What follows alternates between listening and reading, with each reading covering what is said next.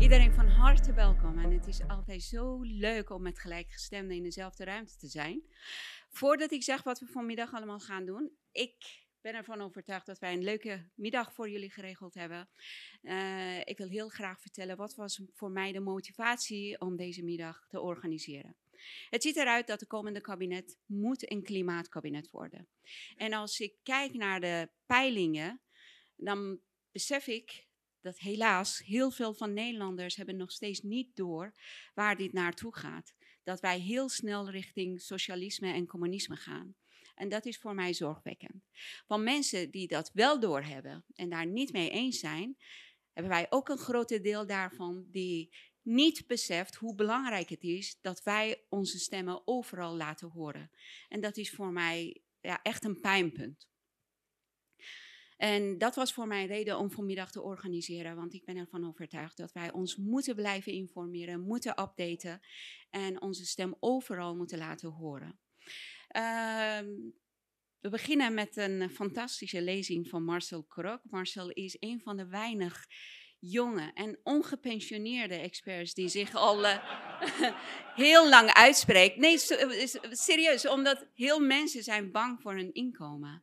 En ze gaan zich niet uitspreken. Maar Marcel, nee, daar doet hij niet aan mee.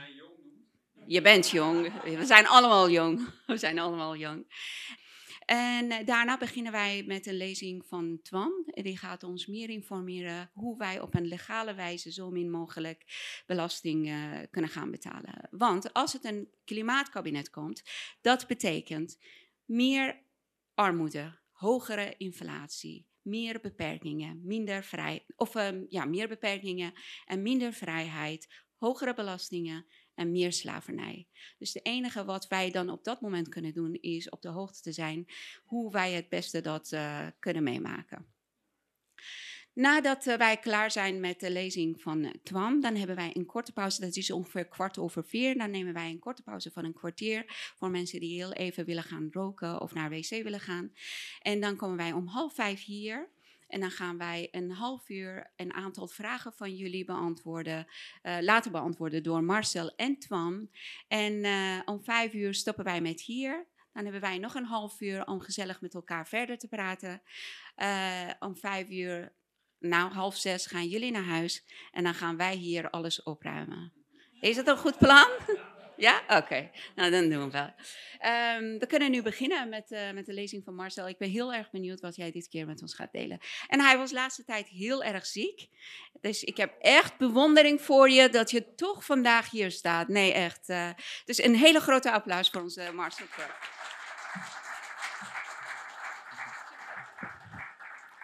Dankjewel, Sjorre.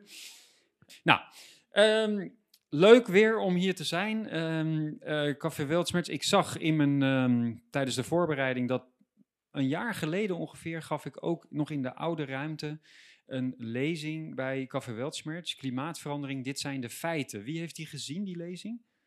Oh, maar heel weinig. Oh, nou, kijk.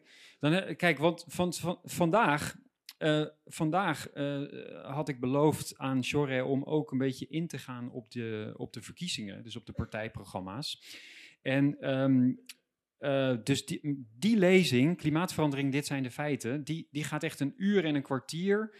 Ja, of in die lezing heb ik in een uur en een kwartier geprobeerd om al mijn klimaatkennis van de afgelopen twintig jaar, want zo lang ben ik nu met dit onderwerp bezig, om om 20 jaar uh, klimaatkennis te bundelen in één lezing van een uur en een kwartier. Dus als je vindt dat er vandaag niet genoeg klimaatinformatie uh, voorbij is gekomen, dan raad ik je zeker aan om die lezing uh, nog een keer te gaan bekijken. Hij is extreem goed bekeken voor Café, volgens mij, iets van 110.000 keer. Dus dat is, daar, daar, ben ik heel erg blij mee.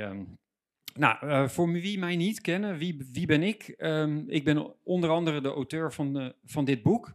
Ik ben, in, um, ik ben van oorsprong um, scheikundige en na mijn studie ben ik uh, wetenschapsjournalist geworden. ik schreef heel breed, wetenschapsjournalisten schrijven heel breed over wetenschap. Hè? Dus de ene, ene week moest ik een artikel maken over botsende sterrenstelsels. En dan daarna weer over milieu of over biodiversiteit of over scheikunde of over medicijnenontwikkeling. Ik heb ook bijvoorbeeld over statines, cholesterolverlagers, heel veel uh, onderzoek gedaan een tijdje. En toen in 2004, toen ben ik bij toeval, bij toeval, toen zei mijn hoofdredacteur van het blad waar ik toen werkte van, ja, er is gedoe over een of andere hockeystick grafiek, duik jij er eens in? Ik had geen idee, ik had nog nooit van die hele hockeystick grafiek gehoord, ik had nooit over klimaat geschreven, maar dat werd het begin van ja, mijn twintig jaar dat ik nu met klimaat bezig ben. Want twee maanden later, ik heb toen echt twee maanden aan dat artikel gewerkt, en twee maanden later had ik een soort van wereldprimeur met kritiek op die hockeystick. En die hockeystickgrafiek was heel invloedrijk ehm, eh, binnen uh, het IPCC. Hè. Het IPCC, dat is het klimaatpanel van de Verenigde Naties. En die hockeystick, ik heb hem nu even niet laten zien, maar die hockeystick die ziet er dus ongeveer zo uit. Een vlakke lijn, dus door de eeuwen heen is de temperatuur min of meer stabiel volgens die grafiek. En dan 1900 en dan boem gaat hij omhoog. Dus die grafiek heeft de vorm van een ijshockeystick en daarom heet hij de hockeystickgrafiek. En die grafiek suggereert dus, het klimaat was min of meer stabiel tot 1900. Wat gebeurde toen? We gingen fossiele brandstoffen gebruiken en boem, de temperatuur knalt omhoog. En ook suggereert die grafiek dat het nu dus, de huidige opwarming, dat die uniek is. Dat, dat woord gebruikt het IPCC ook heel graag. Unprecedented noemen ze dat. Hè? De opwarming is unprecedented. Nou, ik was dus twee maanden lang bezig met een artikel over, klopt die grafiek wel? Na twee maanden had ik dus een artikel, nee, die grafiek klopt niet. Hoe is dat mogelijk? Het stond in het IPCC-rapport, KNMI gebruikte hem, iedereen in de wereld gebruikte hem. En die grafiek blijkt niet te kloppen. Ik natuurlijk apetrots, want uh, ja, je hebt als journalist niet zo vaak een uh, primeur, laat staan een internationale primeur. Dus ik was apetrots en ik won zowaar ook nog een prijs met dat, met dat artikel. Gewoon geheel tegen de verwachtingen in. Een Nederlandse prijs, de Glazen Review. Uh, maar liefst 10.000 euro. En mensen van de Volkskrant, die hadden ook allemaal ingediend, maar die visten achter het net. Dus, um, ik won dus een prijs met dat artikel. Um, maar tegelijkertijd begon het KNMI uh, mij aan te vallen en te zeggen van... Uh, ja, klopt allemaal niet wat Marcel Krok zegt uh, over die hockeystick. En, en hun argumenten kon ik eigenlijk toen al meteen na twee maanden onderzoek vrij makkelijk weer leggen. En toen dacht ik van, hè, wat, wat is hier aan de hand? Want hoe kan dat nou? Het KNMI, dat, dat zijn toch wetenschappers? Dat, het gaat hun toch om de waarheidsvinding? Het gaat toch om begrijpen van, van het systeem? En dan, ja, wetenschappers maken fouten. De, de, de grafiek kan, fouten bevatten. Het wel kwalijk dat dat nooit bekeken is door iemand. Maar goed, de fouten zijn nu uh, geopenbaard door mij uh, op basis van Canadese wetenschappers was dat. Dus nu, nu, moeten we daar, nu moeten we daar iets mee. Dus, maar de jaren daarna merkte ik gewoon Um, dat men, het IPCC, het KNMI, niet echt bereid waren om, uh, totaal niet bereid waren om de fouten te erkennen, waardoor je zeg maar verder kunt gaan. Hè? Dus waardoor je kunt zeggen van nou, uh, we move on, want uh, zo, zo schrijdt de wetenschap voort. En eigenlijk is tot op de dag van vandaag die hele discussie rond die hockeystick nog steeds niet beslecht. Die ettert, die ettert nog steeds voort. Dus je hebt sceptici die zeggen Um, en dat zie je ook terug in de partijprogramma's, daar komen we later op. Je hebt sceptici die zeggen, ja, de vikingen, de vikingen gingen in het jaar 1000 naar Groenland en noemden het Groenland. Ze konden daar landbouw bedrijven, wat op dit moment niet kan. Dus het is aannemelijk dat het in Groenland toen warmer was dan nu. Dus hoezo uniek, de opwarming uniek? De huidige opwarming is helemaal niet uniek, het was toen warmer dan nu. En daartegenover staat het KNMI, het IPCC, en die zeggen: ja, nou, dat was dan misschien wel zo op Groenland, maar dat was een regionaal fenomeen. En als je dat middelt over de hele wereld, dan zien we dat niet terug en dan zien we juist die hockeystick. Nou, die discussie die, die, die, uh, die ettert voort. Um, ik merkte toen um, dat ik niet zoveel zin meer had om over botsende sterrenstelsels te gaan schrijven en andere zaken. En dat ik te veel gegrepen was door dat, uh, door dat klimaatvraagstuk. en ik heb toen mijn baan opgezegd. Hè, dus dat Shore heeft wel een beetje gelijk. Dat, uh, ik heb toen mijn vaste baan bij het tijdschrift opgezegd. En ik ben toen 2,5 jaar aan dit, uh, aan dit boek gaan werken. Een slecht, een slecht verdienmodel kan ik, kan, ik, kan ik jullie verklappen. Want uh, niemand gaat jou 2,5 jaar betalen om te zeggen van Marcel, ga jij eens lekker 2,5 jaar een boek werken. Hier heb je een paar ton of zo. Dat, dat gebeurt helaas niet. Dus dat is, dat is interen op je, op je reserves. En dan, maar goed, het was mijn passie. Ik dacht van dit moet ik gewoon doen. Ik heb dat gedaan. En sinds dat boek uit is gekomen, het kreeg best nog wel aardige pers, moet ik zeggen. Ik gaf het eerste exemplaar, dat zullen jullie misschien niet geloven. Het eerste exemplaar werd overhandigd aan Diederik Samson in Nieuwsport in, uh, in Den Haag. En um, hij was heel positief over het boek. En natuurlijk geeft hij daarna zijn eigen draai eraan. En dan komt hij met het voorzorgprincipe. Mijn kinderen, mijn kleinkinderen moeten het zeker voor het onzekere nemen. Maar hij vond het wel een goed boek. En dat, was, dat leidde er ook toe dat de, de Volkskrant ging mij interviewen. NRC had een in, intermediair NRC, waren recensies. De, Samson en ik waren op de radio, dat was ook heel grappig. Samson en ik, uh, na die bijeenkomst in Nieuwsport gingen we naar de studio in Den Haag, de Radio 1 studio. Toen, toen, kwam ik nog, toen was ik nog welkom bij de publieke omroep. Zou je kunnen zeggen. Nee, maar dus wij zitten samen in Den Haag in de studio en we werden geïnterviewd vanuit Hilversum. En die interview zegt, nou, goedenavond. En wij, wij zeiden echt precies in koor, ja, goedenavond. Nou, toen zei die interviewster, nou, dat zal wel het laatste moment zijn dat jullie zo harmonieus met elkaar eens zijn. Maar ook daarna begon Samson gewoon, nee, nee, dit is een heel goed boek en het verdient een prijs en dit en dat. En je, je, hoorde die uh, interviews er in, in Hilversum echt van verbazing ongeveer omvallen. Nou, in ieder geval, door dat boek ben ik een beetje het nationale ehm, ja, tegengeluid, vind ik altijd zo'n naar woord, want het suggereert dat ik ergens te tegen ben. Ja, ik, ben natuurlijk, ik heb een andere visie op klimaat dan het KNMI. Hè? En, uh, maar, maar, waarom zou dat voor mij tegengeluid uh, genoemd moeten worden? Misschien is dat van hun wel tegengeluid. Hè? Is dat voor mij het meest uh, rationele geluid? Nou goed, in ieder geval, ten tijde van de klimaatconferentie van Parijs, dat was in 2015, toen merkte ik dat ik echt een soort van de roepende in de woestijn was geworden. Hè? Dus er zijn in die twintig jaar dat ik dit doe, zijn er momenten van meer openheid geweest, toen mijn boek uitkwam. en, en daarna zijn er weer momenten geweest van meer um, geslotenheid, zou je kunnen zeggen. En, en een beetje de, de science is settled. En Marcel, we gaan het er niet meer over hebben. Want um, die discussie die hebben we gehad. Die ligt achter ons. We gaan nu alleen nog maar praten over wat we eraan gaan doen aan het klimaat. Hè? Maar niet meer of er, of er wel een probleem is en of het wel door CO2 komt. Dat, dat is gepasseerd station. En ja, dat is natuurlijk vanuit hun perspectief begrijpelijk. Want als jij uh, heel erg van overtuigd bent dat er een groot klimaatprobleem is, dan wil je door, door, door. En dan wil je niet meer je tijd besteden aan, aan de discussie. Maar vanuit maatschappelijk perspectief en ook vanuit politiek gezien is het heel raar. Hè? Ik heb ook altijd gezegd van ik beweer niet dat we niet, dat we niet moeten beginnen met klimaatbeleid. Nee, natuurlijk moet je beginnen met klimaatbeleid. Um, hoewel mijn beleid er heel anders uit zou zien dan dat van Frans Timmermans natuurlijk. Maar um, je moet tegelijkertijd, waarom zou je niet tegelijkertijd ook gewoon die wetenschappelijke discussie blijven voeren?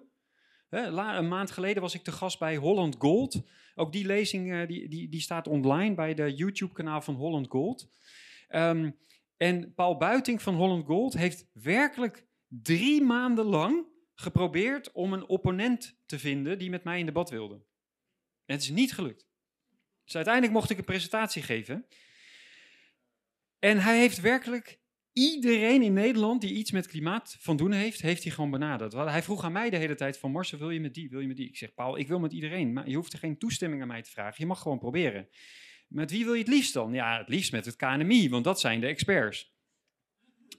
Nou, oké, dus hij begint, dat, dat is ook grappig, hij begint met het KNMI. Nou, dus hij belt het KNMI. En zegt het KNMI, oh, ja, 20, 20 oktober. Ja, ja, in oktober lanceren wij onze nieuwe klimaatscenario's. Wie, wie heeft ervan gehoord trouwens, van de nieuwe klimaatscenario's? Oeh, maar heel weinig mensen. Jeetje, kijken jullie wel naar het nieuws? jullie kijken zeker geen, geen NOS meer, of helemaal geen publieke omroep. Behalve, behalve ongehoord nieuws waarschijnlijk, of niet? Nee. Nou ja, anyway. Dus ze, ze, hij belt dus en te zeggen, ja, ja, dan in, in oktober lanceren wij onze nieuwe klimaatscenario's. En daar zijn we de hele maand oktober zijn we daar heel druk mee. die, die scenario's werden op één maandagochtend werden die gepresenteerd. Daar werken vijf mensen van het KNMI aan mee. Het KNMI heeft ongeveer die heeft meer dan 100 klimaatonderzoekers, maar de hele maand oktober, ze konden niet op vrijdagmiddag één KNMI'er afvaardigen om met mij in debat te gaan. Hè? Nou ja, en zo ging het door met alle, allerlei andere, andere mensen ook. Nou, ehm, we gaan verder, want anders de, dan sta ik inderdaad gewoon drie uur te praten. Dat is helemaal niet de bedoeling. Dan uh, begeeft mijn stem het weer. Ehm, ik werd dus een beetje het nationale tegengeluid. Dat is een heel vervelende situatie, uh, kan ik jullie verklappen. Want um, als je dus tegengeluid bent bij zo'n of zo'n uh, gevoelig onderwerp als klimaat, wat heel emotioneel is voor sommige mensen, dan krijg je toch te maken met een moderne vorm van wat je inquisitie zou kunnen noemen. Hè. Goddank natuurlijk geen brandstapel, want zo, zo, zo dapper ben ik helemaal niet. Als dat dreigde, dan, dan had ik hier niet gestaan. Uh, dat zal ik, zal ik gewoon eerlijk over zijn, weet je wel. Dus, de, de, dus um, goddank leven we nu nog niet, Sjorre, in een uh, Stalin-achtige tijd. Um, maar een moderne vorm van inquisitie in Nederland is wel zorgen dat iemand geen geld meer krijgt. dus al het, al het klimaatgeld, bijna al het klimaatgeld in Nederland komt bij de overheid vandaan. Dus als de overheid iets wil, hè, de overheid zegt wel, we willen draagvlak en we willen, hè, we willen de burger meenemen in het proces en dit en dat zo. Nou, draagvlak, dan zou je kunnen zeggen, nou dan moet je Marcel, dan moet je mij ook bij betrekken. En dan moet je, moet je met mij erbij, moet je gaan kijken van, nou hoe kunnen we nou tot een soort van consensus komen van voor- en tegenstanders. Wat, waar kunnen we het nou allemaal over eens zijn? Hè, bijvoorbeeld, bijvoorbeeld kernenergie. Wie, wie is voor kernenergie? Nou, zijn wel, nou, maar lang niet iedereen. Wie is echt tegen kernenergie? Hier tegen? Ja, er zijn ook wel wat mensen tegen kernenergie. Um, waar was ik gebleven? Ja, die moderne inquisitie. Dus, nou ja, toen uiteindelijk, dus, dus het is heel lastig om dan, um, ja, bijvoorbeeld media. Uh, Volkskrant zei, nee, voor ons mag je niet schrijven. Ik zei, nou, misschien over andere onderwerpen. Ik kwam een keer met voedsel, voedsel uh, onderwerp over voedsel. Nee, nee, nee, jij mag helemaal niet meer schrijven voor ons. Oh, oké. Nou, NRC dan. Nee, NRC. Nee, wij hebben al iemand die doet klimaat. Ja, maar als ik nou een enorm interessante scoop heb. Nee, wij hebben al iemand die doet klimaat. Nou ja, weet je, en zo gaat het door en door en door. Dus als wetenschapsjournalist wordt het steeds lastiger om gewoon je, je brood te, te, kunnen verdienen. Op het moment dat je uh, iemand van intermediair, die had mij geïnterviewd toen mijn boek uitkwam. Um, intermediair die had mij geïnterviewd naar aanleiding van mijn boek ook. En aan het eind, het was een collega van mij. En die zei aan het eind, wat ga je nu doen? Ik zeg, wat ga je nu doen? Ik, ik ga natuurlijk, blijf natuurlijk gewoon schrijven over klimaat. Ik zeg, als ik voor intermediair iets kan schrijven, dan uh, hou ik me aanbevolen. Hij zei, nou, ik denk niet dat ik dat, dat, ik dat erdoor krijg bij de redactie. Ik zei, hoezo niet dan? Nou ja, ja, vanwege het standpunt wat je hebt ingenomen. Het standpunt wat ik heb ingenomen. Ik heb een boek geschreven, is onderzoeksjournalistiek. Gewoon, ik, ik zet alle feiten op een rijtje. Ik zeg, uh, je gaat toch ook niet tegen die, uh, hoe heet die, die man, de Jeroen Smit. Die heeft een boek over Ahold geschreven, een boek over ABN AMRO. Dan ga je daarna toch ook niet zeggen van, ja, vanaf nu mag je niet meer over Ahold schrijven, niet meer over ABN AMRO, want je hebt een standpunt ingenomen met je boek. Maar bij klimaat gaat het dus wel zo. Hè? Dus op het moment dat je dus een kritisch standpunt inneemt over klimaat, dan gaan eigenlijk vervolgens gaan alle deuren dicht. Ja, behalve bij Weltsmerts natuurlijk. Nou, goed om toch een beetje uit, die, uh, uh, uit dat isolement te komen, zijn we in 2019 zijn we Stichting Clintel gestart samen met uh, Guus Berghout. Um, dat was ook, er was toen een vastgoedondernemer in Amsterdam en die zei van ja, ik wil dat andere geluid uh, steunen. En uh, dankzij zijn ehm, toezegging zijn we Clintel begonnen. Nou, wat doen we zoal? Uh, we onderzoeken het IPCC-rapport. Dit boek, dit, oh, dit was een nachtmerrie om dit te schrijven. Want we moesten dat hele IPCC-rapport, dat meest recente IPCC-rapport, moesten we helemaal doorvlooien. Uh, met een team van uh, tien mensen, internationaal hebben we dat gedaan. En um, ja, we zijn echt de enige in de wereld die dit gedaan hebben. Er is geen andere groep in de wereld die dit doet. Dus het IPCC, dat wordt gewoon stilzwijgend, wordt gewoon door iedereen voor waar aangenomen. En in dit boek dat gaan we nu niet doen. Heb ik, een andere, ik heb trouwens een andere Café Weltschmerz gegeven waarin ik daarop uh, op inga. Maar die staat nog niet online, dus daar moeten we nog even aan werken. Um, en, maar we geven ook andere boeken. Achter in de zaal zit Fred Meijroos van Succesboeken. Jullie hebben misschien al een beetje rondgelopen bij die tafels. Uh, Fred was ik heel erg blij. Uh, ik ontmoet heb op, op, op, op, wat ik altijd het, uh, het Wappie-congres noem. Het 9-11 het 9/11 Wappie-congres in Antropia. En toen zei Fred, als je nog een uitgever zoekt. En toen zei ik, nou, voor mezelf nog niet. Maar ik wil wel graag met Clintel goede boeken gaan uitgeven, met name uit het buitenland. En Steven Koenin, hij was vorige maand ook in, uh, in Nederland, hij heeft een lezing gegeven, toevallig ook in Antropia. Ontzettend interessante man, heel, hele goede wetenschapper. Ehm, en hij werkte notabene voor Obama. Hij werkte voor Obama in het Witte Huis een tijdje. Uh, maar hij zit helemaal eigenlijk aan onze kant. En wij hebben dus met, met, dankzij Fred hebben wij dat boek naar het Nederlands, uh, in het Nederlands nu, nu uitgebracht. Nou, nu ga ik echt beginnen. dit, was de, dit, was de, dit was de veel te lange inleiding. Um, en wat ik altijd leuk vind om te doen, is toch om eventjes gewoon de week met jullie door te nemen. Hè? Want het was, best, het was best wel een bijzondere week. Hè? Wie is bij de klimaatmars geweest? Niemand? Ook niet om gewoon even te kijken, gewoon om ertussen te lopen. Het is toch leuk om gewoon te, zien wat er allemaal aan Palestijnse vlaggen en uh, weet ik wat allemaal uh, te, te, zien is. Hè? Nee, maar goed, Greta, die was er hè. En het, het kan wel eens een hele historische bijeenkomst geweest zijn, want Greta, jullie hebben het waarschijnlijk gehoord, Greta die ging op het podium, ging ze dus zeggen dat um, dat, dat uh, de klimaatdiscussie niet losgezien kan worden van de, uh, het conflict in Israël. Ja? En toen werd deze man, die werd heel boos en die greep de microfoon uit haar handen en die zei, oh, ik kom hier voor een klimaatmars, niet voor politiek. Wat op zich raar is, want klimaat is volgens mij gigantisch politiek. Maar in ieder geval, hij wilde niet die politiek. Hij wilde niet het, het conflict tussen Hamas en Israël wilde hij niet betrekken bij de klimaatmars. En de dag erna is Greta eigenlijk gewoon geëxcommuniceerd door haar wereldwijd. Hè? Gewoon opeens. Zelfs eh, de Fridays for Future, dus dat is haar jongerenbeweging waarmee zij die klimaatdemonstraties uh, uh, is begonnen in um, Zweden, die hebben nu zelfs afstand van haar genomen. Maar ze zei dus, dit haalde, de, Arnoud Jaspers, die heeft vandaag een stuk op, uh, op Siep, Siep Winia, Winia's Week. Arnoud Jaspers van de Stikstoffuik, het boekje kennen jullie misschien. Arnoud, dat is heel grappig, toch weer even een zijpaadje. Arnoud is mijn oud collega. Arnoud was mijn collega die mijn hockeystick-artikel moest redigeren. Hij vond dat ik maar een beetje doordraafde. Hij was een beetje sceptisch over mijn hockeystick-artikel. Dat is heel leuk. Maar inmiddels is zit hij ook wel een beetje op mijn lijn. Andere collega trouwens uit die tijd, Maarten Keulemans. Dus wij hadden best wel een bijzondere redactie, al zeg ik het zelf. Maarten Keulemans, Marcel Krok, Arnoud Jaspers. Wij waren de redactie van Natuurwetenschap en Techniek. Nou, anyway, Arnoud zegt... Greta herhaalde vele malen de mantra... geen klimaatrechtvaardigheid kan bestaan op gekoloniseerd land. Nou, dat was eventjes uh, op zondag. Maar van de week was er een oplettende... Wie heeft deze gezien? Oh, dat hebben jullie wel allemaal gezien. Waar hebben jullie dat al gezien? Op, op, op Viruswaarheid. Hm. Op Twitter. Blackbox. Ja, nou, hier, kijk. Uh, een oplettende Clintel-medewerkster, die was van de week in Arnhem. En die denkt van, wat is dit voor een poster, zeg. Dus zij maakte foto's, ze stuurt die naar mij. En ze zegt, mag ik hier een stukje over schrijven? Ik zeg, ja, natuurlijk. Ik zeg, maar... Uh, ik zeg, uh, er staat geen afzender bij, hè? Ik ga het even voorlezen voor, voor wie het niet kan lezen. Hier staat arm kind. Is een heel zielig meisje. Natuurbranden, overstromingen, vernietigen door orkanen, door opwarmende oceanen. Toch vinden je ouders dat ze het recht hebben om jou op de wereld te zetten.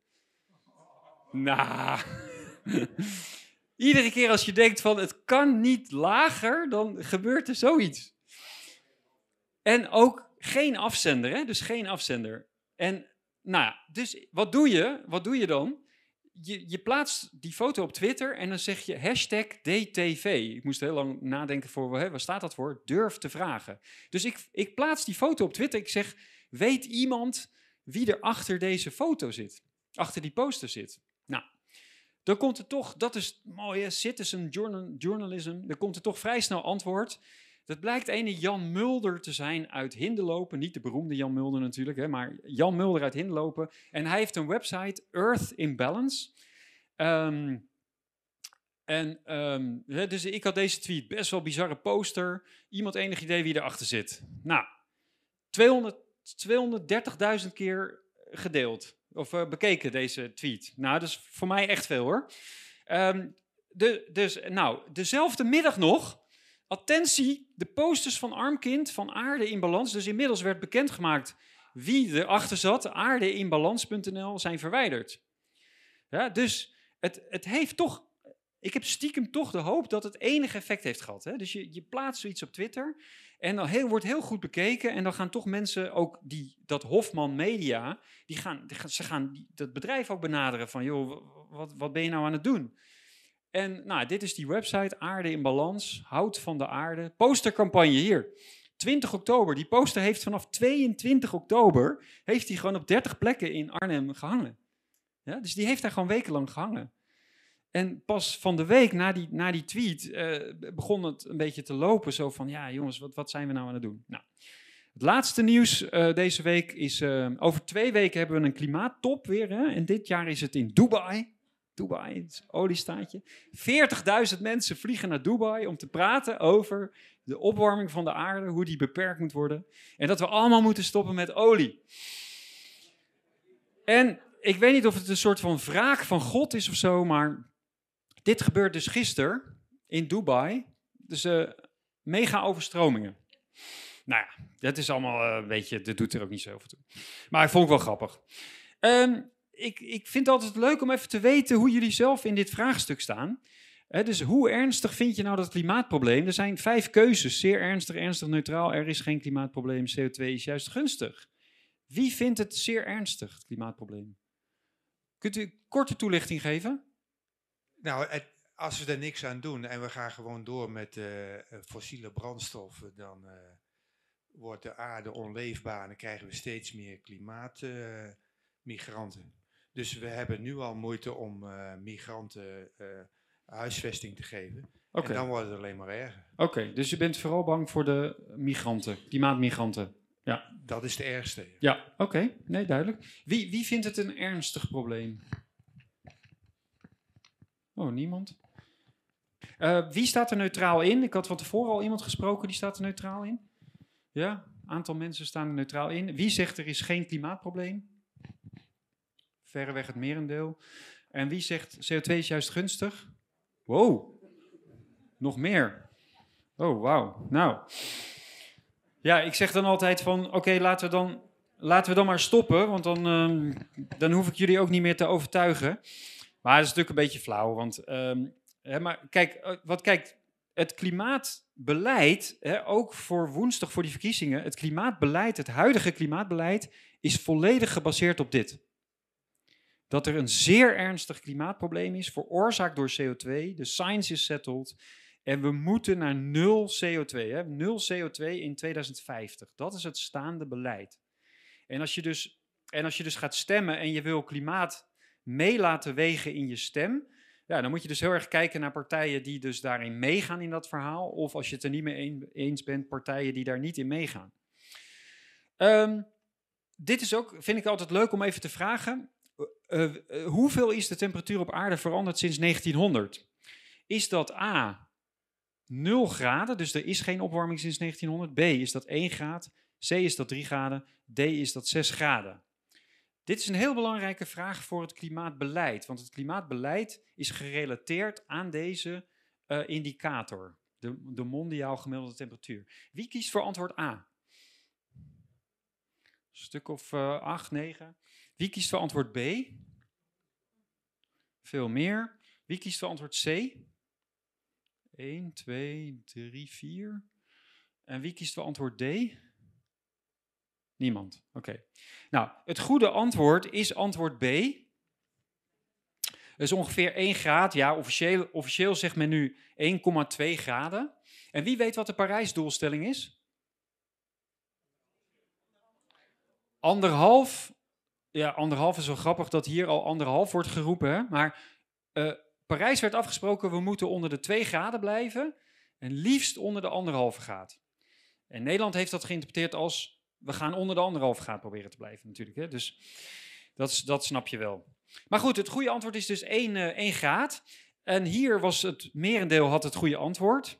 Um, maar wij hebben met Maurice de Hond, na de vorige verkiezingen, hebben wij een peiling gedaan. Um, want dus het, dus het klimaatbeleid is gekoppeld aan deze, hè, dus aan deze mondiale temperatuur. Nou, wat kwam daaruit?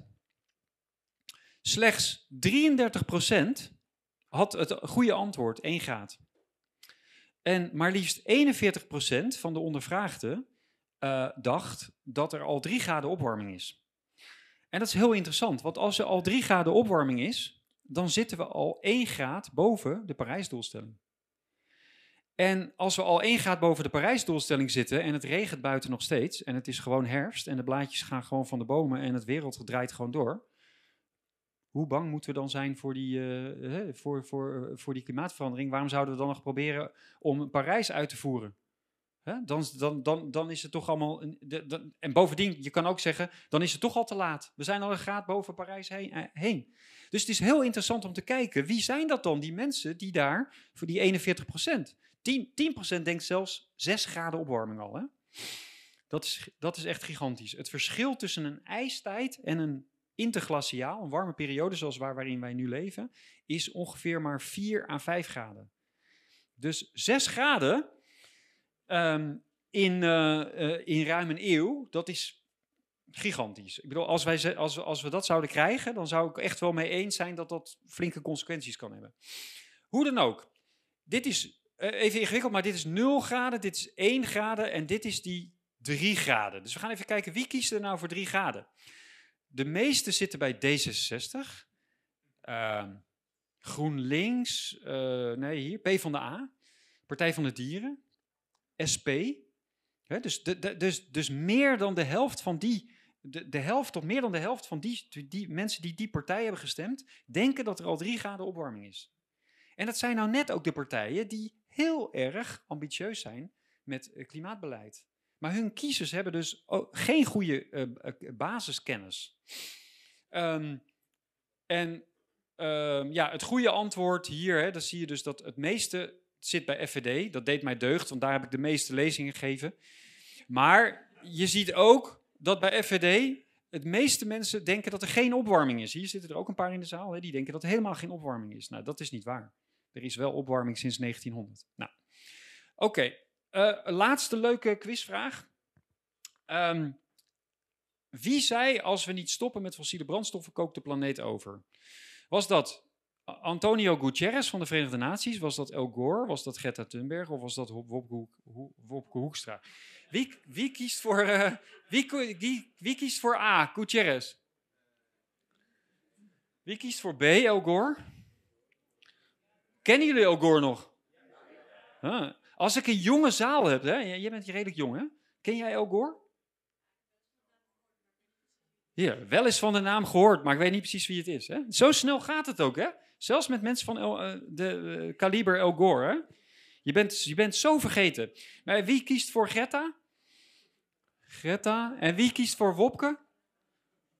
Oké, nou, uh, het zal jullie verbazen. Nou, kijk, Gutierrez was bijna goed, want hij zei deze zomer: The era of global warming has ended. The era of global boiling has arrived. Nou, dat is dus al, dat rekenen we, dat rekenen we ook goed. El Gore, El Gore zei dat helemaal niet. El Gore heeft wel een keer, uh, of dit is Greta eerst.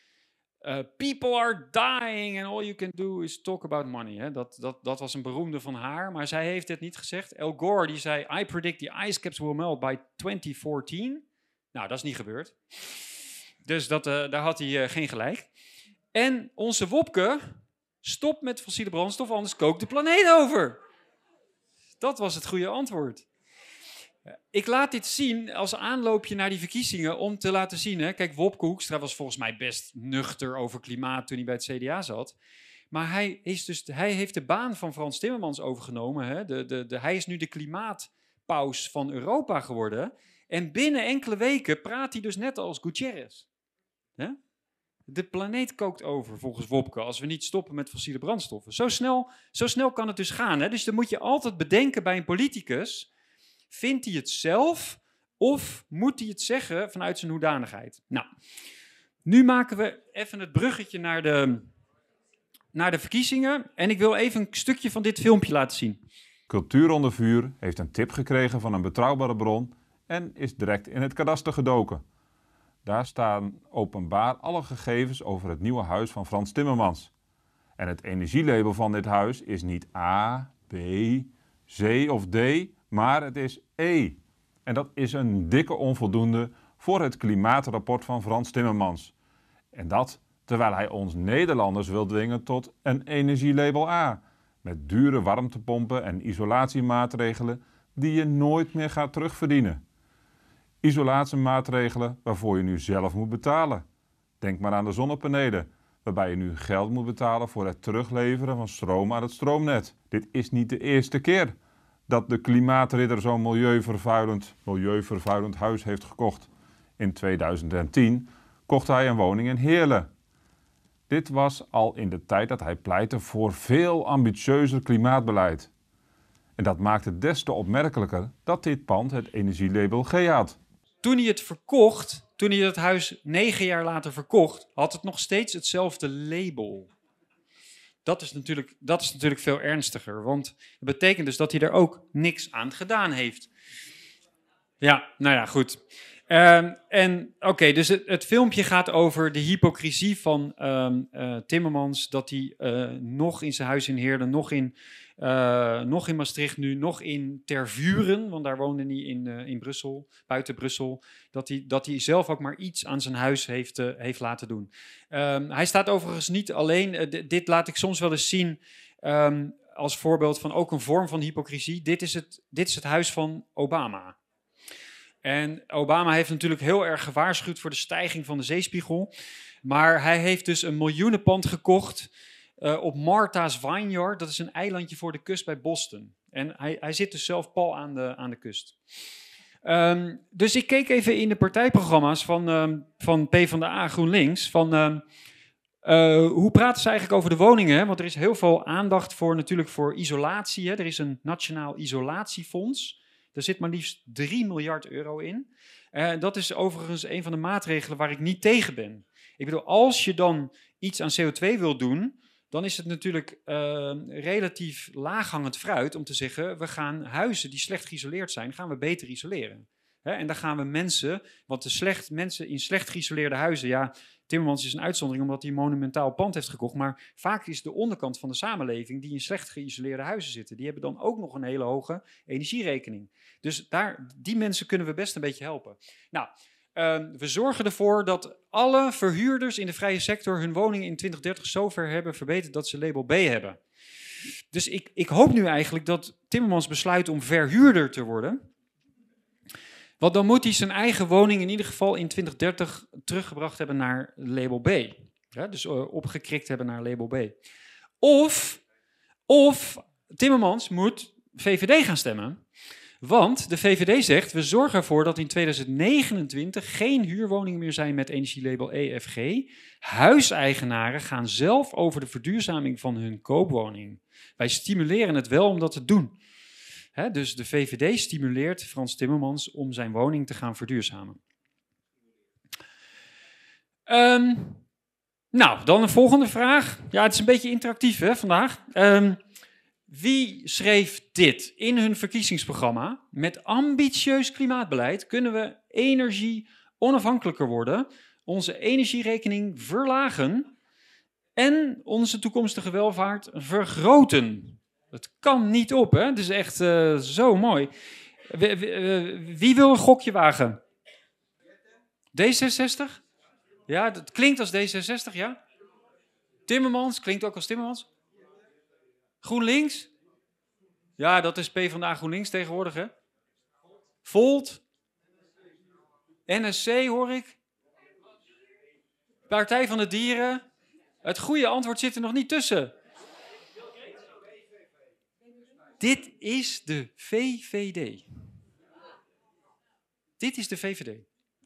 Ja, en dat is, en dat, ja, dat, dat, dat is meteen een beetje mijn. Ik heb natuurlijk veel in die, in, die, in die partijprogramma's zitten lezen de afgelopen dagen. En je komt de meest bizarre dingen tegen. Want dit is gewoon pure misleiding. Hè? Ik bedoel, het klimaatbeleid gaat giga veel geld kosten. Hoe kan dat nou tegelijkertijd onze energierekeningen gaan verlagen en de toekomstige welvaart vergroten? Het is gewoon onmogelijk.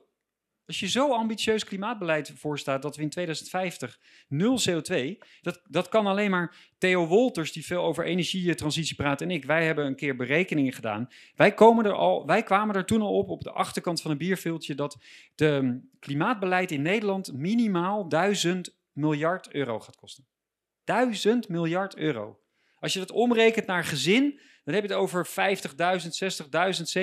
70.000 euro per gezin. Ja? Dat is wat het gewoon gaat kosten. Maar er is natuurlijk geen enkele partij die dat hardop gaat zeggen. Ja? Want als je dat hardop zegt, dan rennen natuurlijk je stemmers weg. Dus je gaat het allemaal verpakken in mooie verhalen. Groene banen, groene economie, dit, dat, zo. Het wordt één, één groot juichverhaal. Um, ja, wat, wat, wat symboliseert dit? Ik, ik, zocht, ik zocht een plaatje op navelstaren. Toen kreeg ik dit. Toen kreeg ik dit. Deze mensen zijn aan het navelstaren. En, en, en, en dat, gevoel, dat gevoel bekroop mij heel erg toen ik die partijprogramma's doornam. Want, en het is, het is ook nog wel een beetje verklaarbaar. Want kijk, wat willen jullie weten? Je, sommige mensen van jullie hebben misschien een windmolen in de buurt. Dus je wil weten, welke partij is tegen windmolens op land? Want ik wil geen windmolen bij mij in de buurt. Ja? Dus je, je hebt gewoon allerlei maatregelen. Je hebt al staand beleid, je hebt allemaal maatregelen. En je, je wil als kiezer wil je weten, wat vinden ze van wind op zee? Wat vinden ze van wind op land? Wat vinden ze van biomassa? Wat vinden ze van waterstof?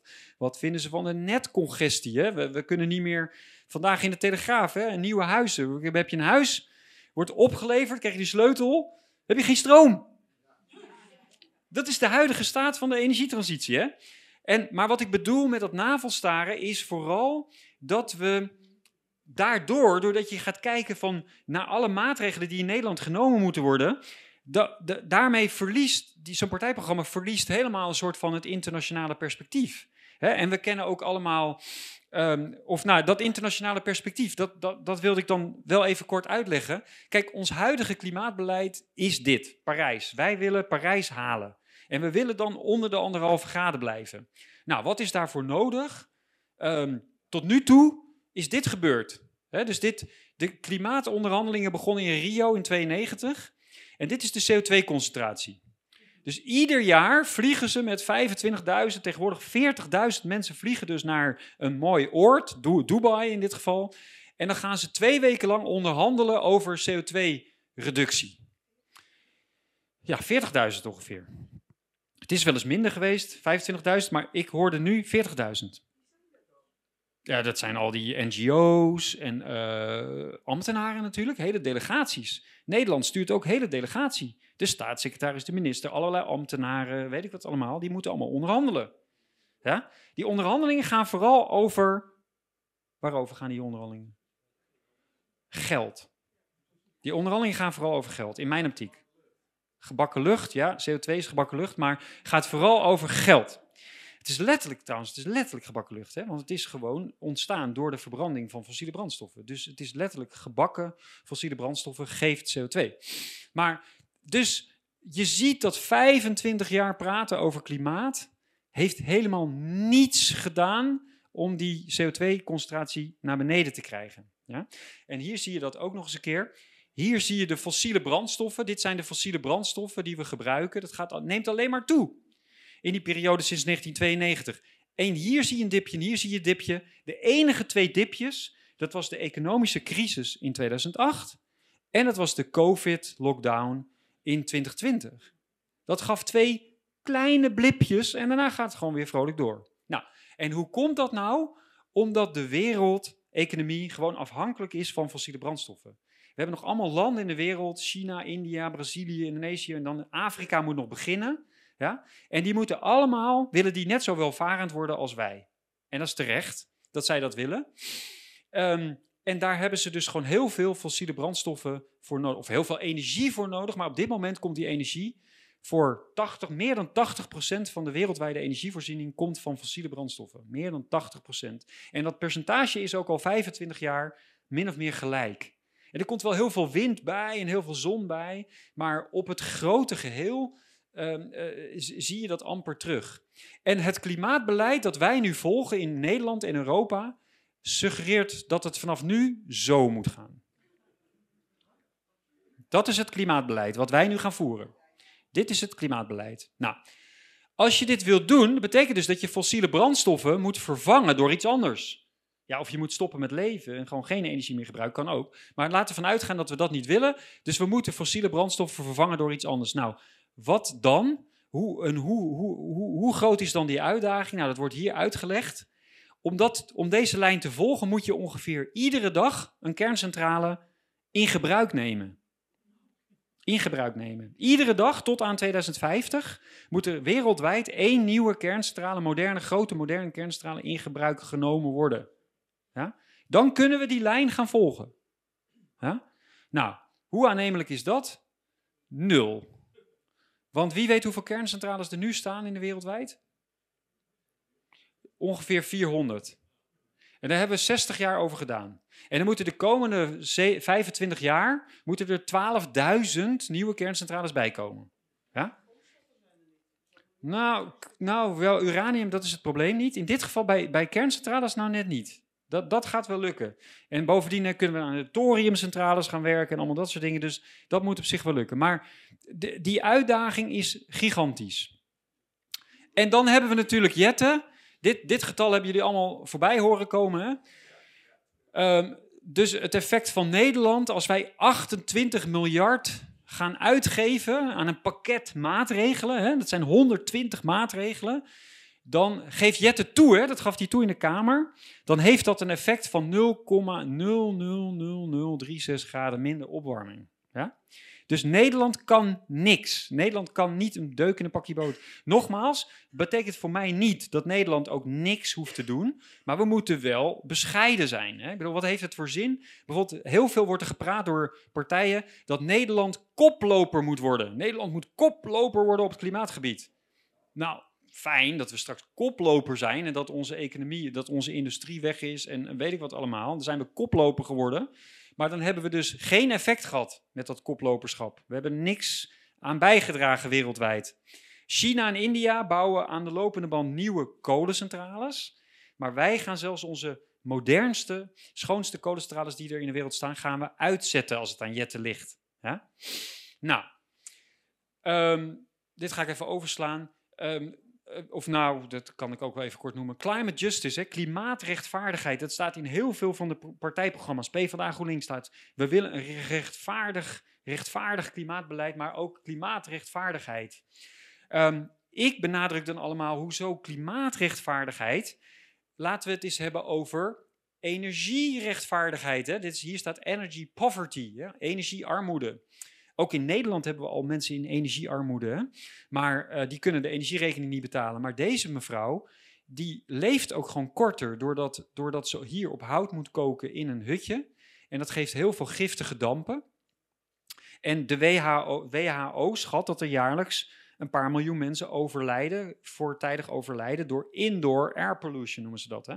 Dus dat, dat is pas echt, dan kan je afvragen, kunnen we niet beter? Deze mevrouw is echt geholpen als ze bijvoorbeeld op LPG kan koken. Hè? Maar dat mag niet, want dat is fossiel.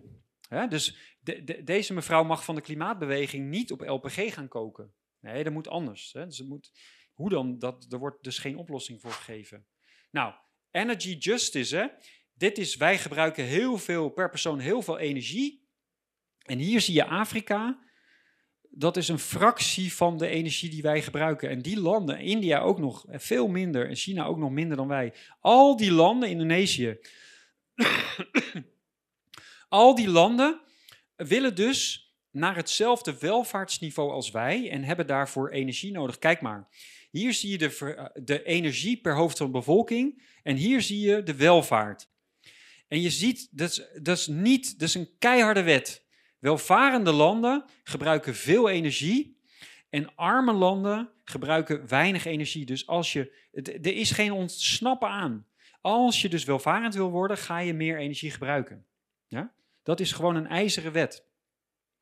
Ehm, Klimaatkosten, wordt bijna niks over gezegd in die partijprogramma's. Hè? Nogmaals, wat wij schatten dat het 1000 miljard gaat kosten. Niemand, eh, bijna niemand die het daarover wil hebben. Natuurlijk met uitzondering van PVV, FVD, Ja21, BVNL, dat soort partijen, die, die hebben het daar wel over. Maar de andere partijen hebben het er allemaal nauwelijks over. Ja, wel dat de kosten eh, eerlijk verdeeld moet worden. Hè. Dat moet, eh, de onderkant van de samenleving mo- moet, moet meegenomen worden. En, maar dat komt er dan altijd op neer dat de bovenkant van de samenleving dus nog meer moet gaan betalen. Want als we duizend miljard gaan uitgeven en de onderkant hoeft niet mee te betalen, dan moet de bovenkant dus nog meer gaan bijdragen om die duizend miljard te kunnen ophoesten. Maar dat wordt allemaal niet uitgelegd. Ehm Nordhaus won de Nobelprijs voor klimaateconomie een paar jaar geleden, in 2018. Hij zegt, als econoom zegt hij, ja, klimaatverandering geeft kosten. Dus als je veel klimaatverandering hebt, hè, 4 graden opwarming, nou dat is niet, niet eens meer eh, realistisch met de huidige scenario's. Maar goed, stel dat dat geeft veel kosten. Minder opwarming, 2,5. Zo laag kwam hij met zijn model. Dat is interessant hè? Dit was het laagste wat hij kon komen met zijn model. Dat is dus nog hoger dan de Parijsdoelstelling. Zijn model kon dat niet eens eh, aan. Ehm, maar klimaatbeleid geeft ook kosten. Hoe ambitieuzer je bent, hoe groter de kosten natuurlijk worden. En als je dus geen policy hebt, ja, dan heb je ook geen, kli- kli- klimaat, eh, dan heb je ook geen klimaatsbeleidskosten.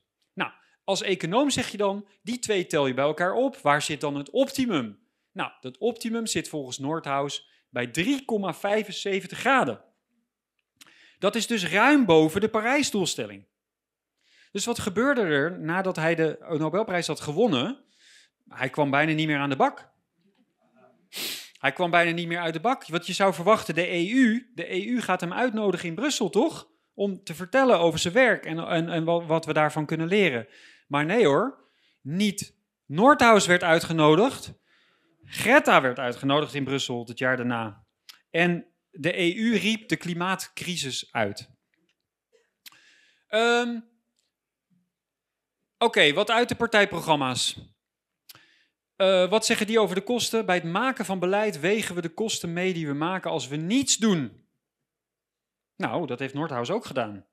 Ja? Want eh, die zegt, we, als we niks doen, hebben we weinig kosten. Hebben we kosten van klimaatverandering, maar dan hebben we weinig kosten van klimaatbeleid. Dat is precies wat hij gedaan heeft. Denk bijvoorbeeld aan overstromingen door klimaatverandering, misoogsten, biodiversiteit. Door deze kosten mee te nemen, komen we tot evenwichtiger en verstandiger beleid.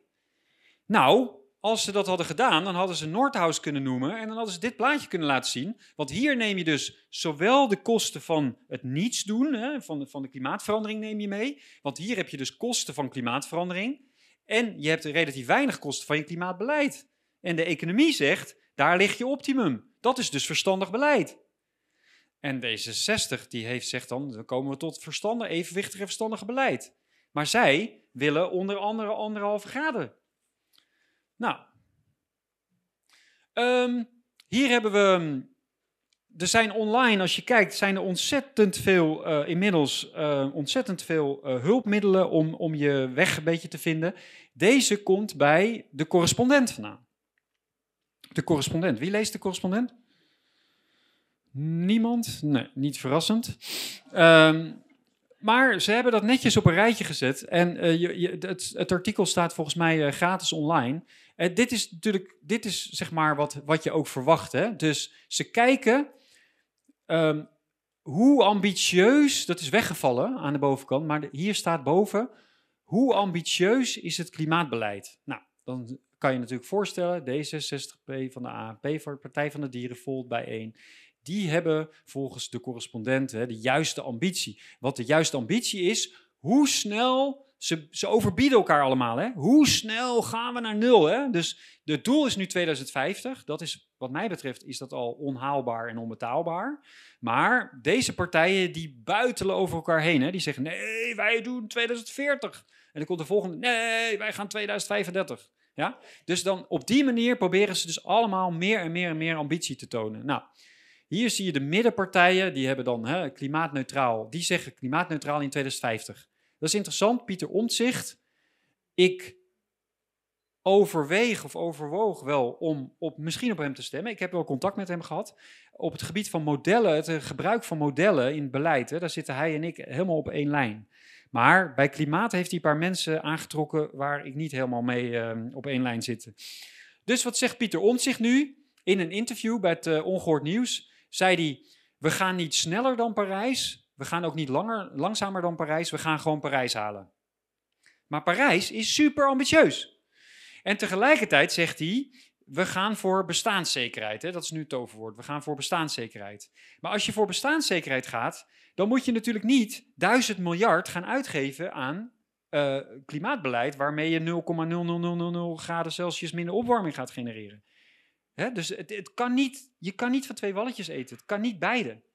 Dus in mijn optiek, en dat is natuurlijk slim gedaan, door, hij wil momenteel niet de confrontatie aangaan op het gebied van klimaat.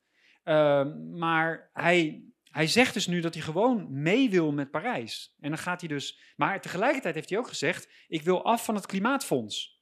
Er is een klimaatfonds van tientallen miljarden, die 35 miljard geloof ik. En daarvan heeft hij nu. En die valt buiten de, die valt buiten de begroting. Dat is heel slim, hè? Dat kabinet zegt: ja, we gooien geld in een fonds. En dat fonds dat staat dan niet meer onder controle van de Tweede Kamer. Want dat, zit, dat fonds is bedoeld uitsluitend voor klimaatmaatregelen. Ja? Kijk, um, dit is een ander plaatje wat ik zag. Hè? Behoudend klimaatbeleid, rechts, links. Nou, ik denk dat die termen niet zoveel meer betekenen tegenwoordig. En hier staat dan uh, uh, ambitieus klimaatbeleid. Nou, dit, dit, is ook precies wat je verwacht. Hè? Dus hier voor een BVNL, ja 21 PVV, die zit aan deze kant. Hè? Die wijzen, meeste klimaatmaatregelen wijzen ze af. Um, uh, VVD, uh, NSC, CDA, BBB zitten echt in het midden. En dan heb je hier de ambitieuze klimaatpartijen. Maar ja, tegelijkertijd zag je dus dat bij de VVD, hè, dat, dat die passage die ik net liet zien, hè, waar, waarbij ze dus gewoon schaamteloos meegaan in het klimaatverhaal en gewoon zeggen van joh, we gaan welvarend worden daarmee en uh, dat soort zaken. Nou, dit ga ik dan even, over, dit ga ik even overslaan. Maar dit is onze World Climate Declaration uh, van Clintel. En dit is onze boodschap. There is no climate emergency. Dus er is geen klimaatcrisis. Um, nou ja, de, uh, nou ja, ik kan er trouwens wel even snel doorheen gaan. Geen schade door. Kijk, wa waarom vinden wij dat nou? Waarom vinden wij nou dat er geen klimaatcrisis is? Als je, dat staat helemaal los van de discussie of CO2 nou wel of niet verantwoordelijk is voor de opwarming van de aarde. Je kunt, kijk, er is pas een crisis als je rampen hebt. Schade, rampen, doden. Dan heb je een crisis. Nou, hier zie je de wereldwijde schade uh, door extreem weer. Nou, je ziet dat er zelfs een lichte afname is. Dus er is geen toename van schade wereldwijd door extreem weer. Denk aan overstromingen, orkanen, allemaal dat soort dingen. Slachtoffers. Eh, Kaag heeft het altijd over klimaatrampen en doden en dat soort dingen. Hier is de, de sterfte door extreem weer. Spectaculaire daling van meer dan 95% in de afgelopen eeuw. Er gaan steeds minder mensen dood door extreem weer. Waarom? Omdat we welvarend zijn geworden. Welvarende mensen hebben goede huizen, goede waarschuwingssystemen, allemaal dat soort dingen. Dus we sterven bijna niet meer door extreem weer. Dit is, dit is, dit is de laatste jaren. Het, is, het zit bijna op nul. 5000 per jaar. 5000 slachtoffers per jaar. Dat is echt heel erg weinig. Um, orkanen nemen die toe? Nee, orkanen nemen niet toe. Overstromingen nemen ook niet toe. Bosbranden zijn afgenomen. Nou, ik kan zo doorgaan, doorgaan. Um, dat kun je allemaal in die andere lezing uh, bekijken. Nou, wat zeggen de partijen daar dan over? Uh, de klimaatcrisis houdt de hele wereld in haar greep, zegt D66. Landen die het minst vervuilen, uh, worden het zwaarst getroffen door de klimaatcrisis. Ja, daar hebben ze wel een punt. Hè? Kijk, de arme landen, die zijn het minst, dus minst welvarend. Dus die mensen zijn het meest kwetsbaar voor een overstroming, voor een orkaan want dat, dat ligt aan hun gebrek aan welvaart. En arme landen stoten ook weinig CO2 uit.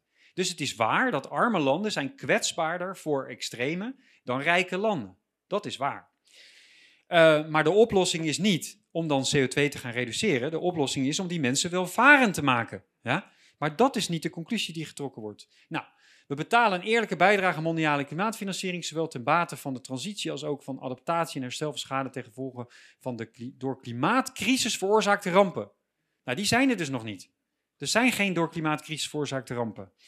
Um, GroenLinks, PvdA, die gebruiken niet het woord klimaatcrisis. Grappig genoeg, klimaatverandering is een grote uitdaging, maar samen kunnen we die aan. Daar zijn twee dingen voor nodig, ambitie en rechtvaardigheid. Nou, beetje niet zeggend allemaal. De enige die, eh, FVD, er is geen sprake van een klimaatcrisis. Daarmee begint hun partijprogramma. BVNL ook? Maar dat- oké. je mag straks nog eh, promo eh, doen.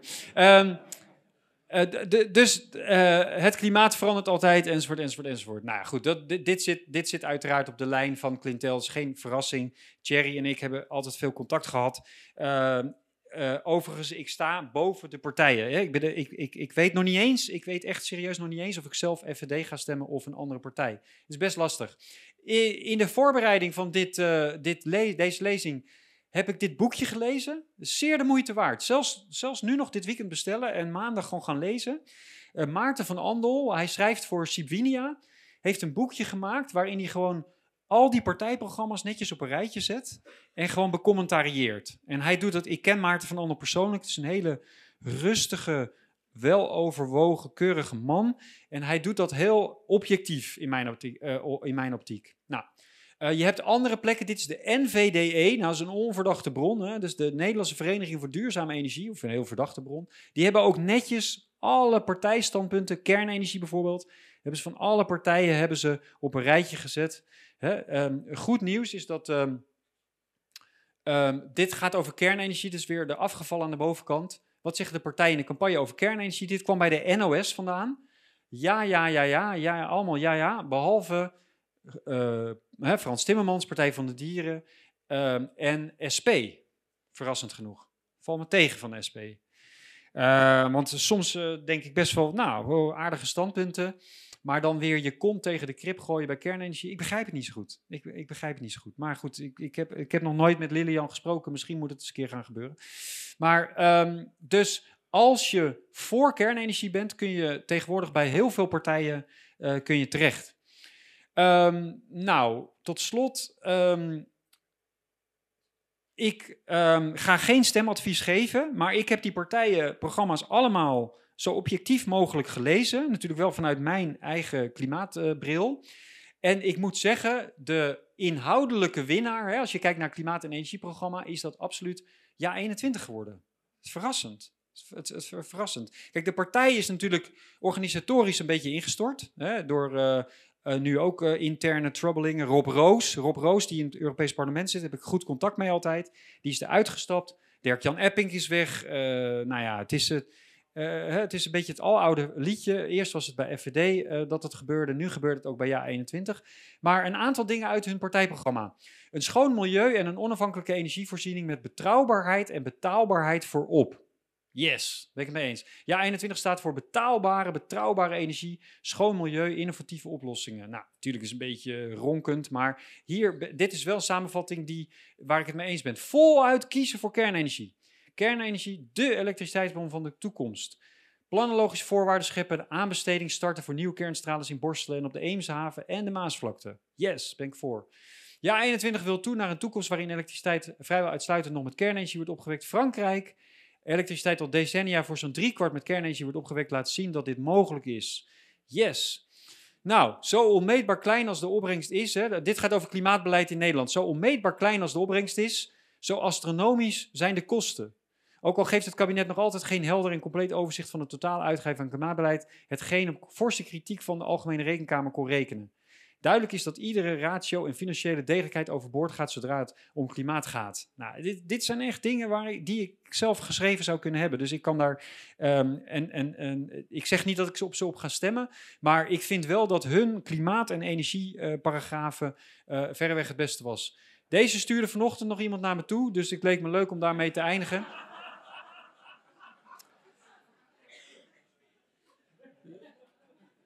En eh, ik geloof dat het eh, dus eh, tijd is voor pauze. Oké. Ehm, ja, we- hebben, dus, we hebben dus allemaal boeken bij ons van Clintel. Hè? En, en, en, en door die boeken te kopen steun je ook eh Clintel, de stichting en onze, en onze activiteiten. Dus dat wordt heel erg gewaardeerd. Wil jij nog de microfoon even? We gaan nu ja, tot drie uur pauze nemen.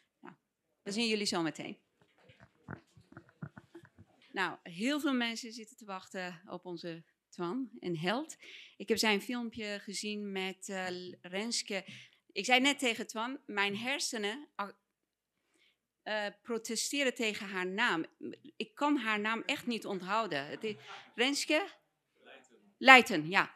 Eh, dat filmpje is miljoenen keer bekeken. En uh, ik, ik vond het geweldig. Toen ik het zag, dan dacht ik, ik moet hem ontmoeten. En ik uh, zag hem toevallig twee dagen daarna met een, tijdens een BVNL-bijeenkomst. Dus ik was heel erg blij. Hij doet ook mee met de verkiezingen. Hij staat op de kieslijst van BVNL. En, oh, uh, Marcel had net gevraagd: hebben jullie dat uh, foto ergens gezien? En jullie zeiden ja, hier en daar. Ik heb ook een Instagram en Twitter. Als jullie mij ook volgen, dan uh, zien jullie ook heel veel. Klein beetje reclame voor mezelf. Nee, maar we gaan nu luisteren naar Twan. Um, tot kwart over vier. En dan nemen wij een kwartierpauze. En om half vijf komen we hier. En dan hebben wij een half uur de tijd om een aantal van vragen, vragen van jullie te beantwoorden. Ik, uh, ik ben heel erg benieuwd, Twan. Graag een hele warme applaus voor Twan.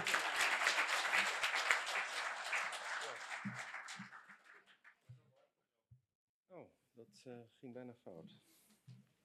Goedemiddag. Ik uh, ben gevraagd u wat te vertellen over belastingontwijking. Ehm, en daar houd ik mij al een poosje mee bezig, sinds, sinds 1996 om precies te zijn. dus daar, dat is ook mijn grote passie. Um, ik zie uh, belastingontwijking als een morele plicht. Uh, mijn, mijn, idee is, uh, ja, als je belasting kunt ontwijken, en, en vanzelfsprekend binnen de grenzen van de wet, dat is wat belastingontwijking betekent, en je kiest ervoor om dat niet te doen, dan betekent dat dus dat je vrijwillig meer geld afstaat aan de staat dan je volgens de wet verplicht bent te doen.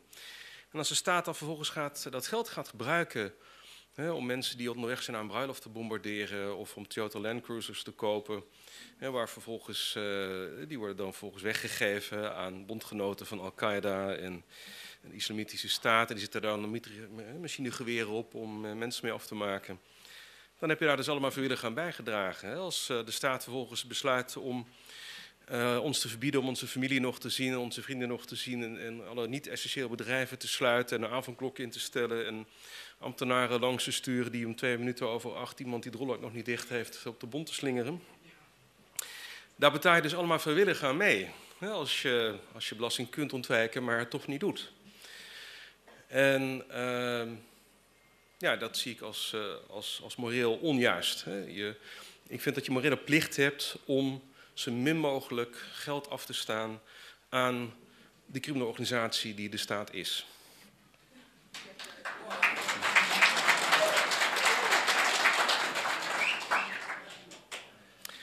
Kijk, op het moment dat je uh, belasting gaat ontduiken, dat is dus heel wat anders. Dat betekent belasting besparen door de wet te overtreden. Dan is dat een ander verhaal. Ik, vind dat, nog steeds dat je het morele recht hebt om dat te doen.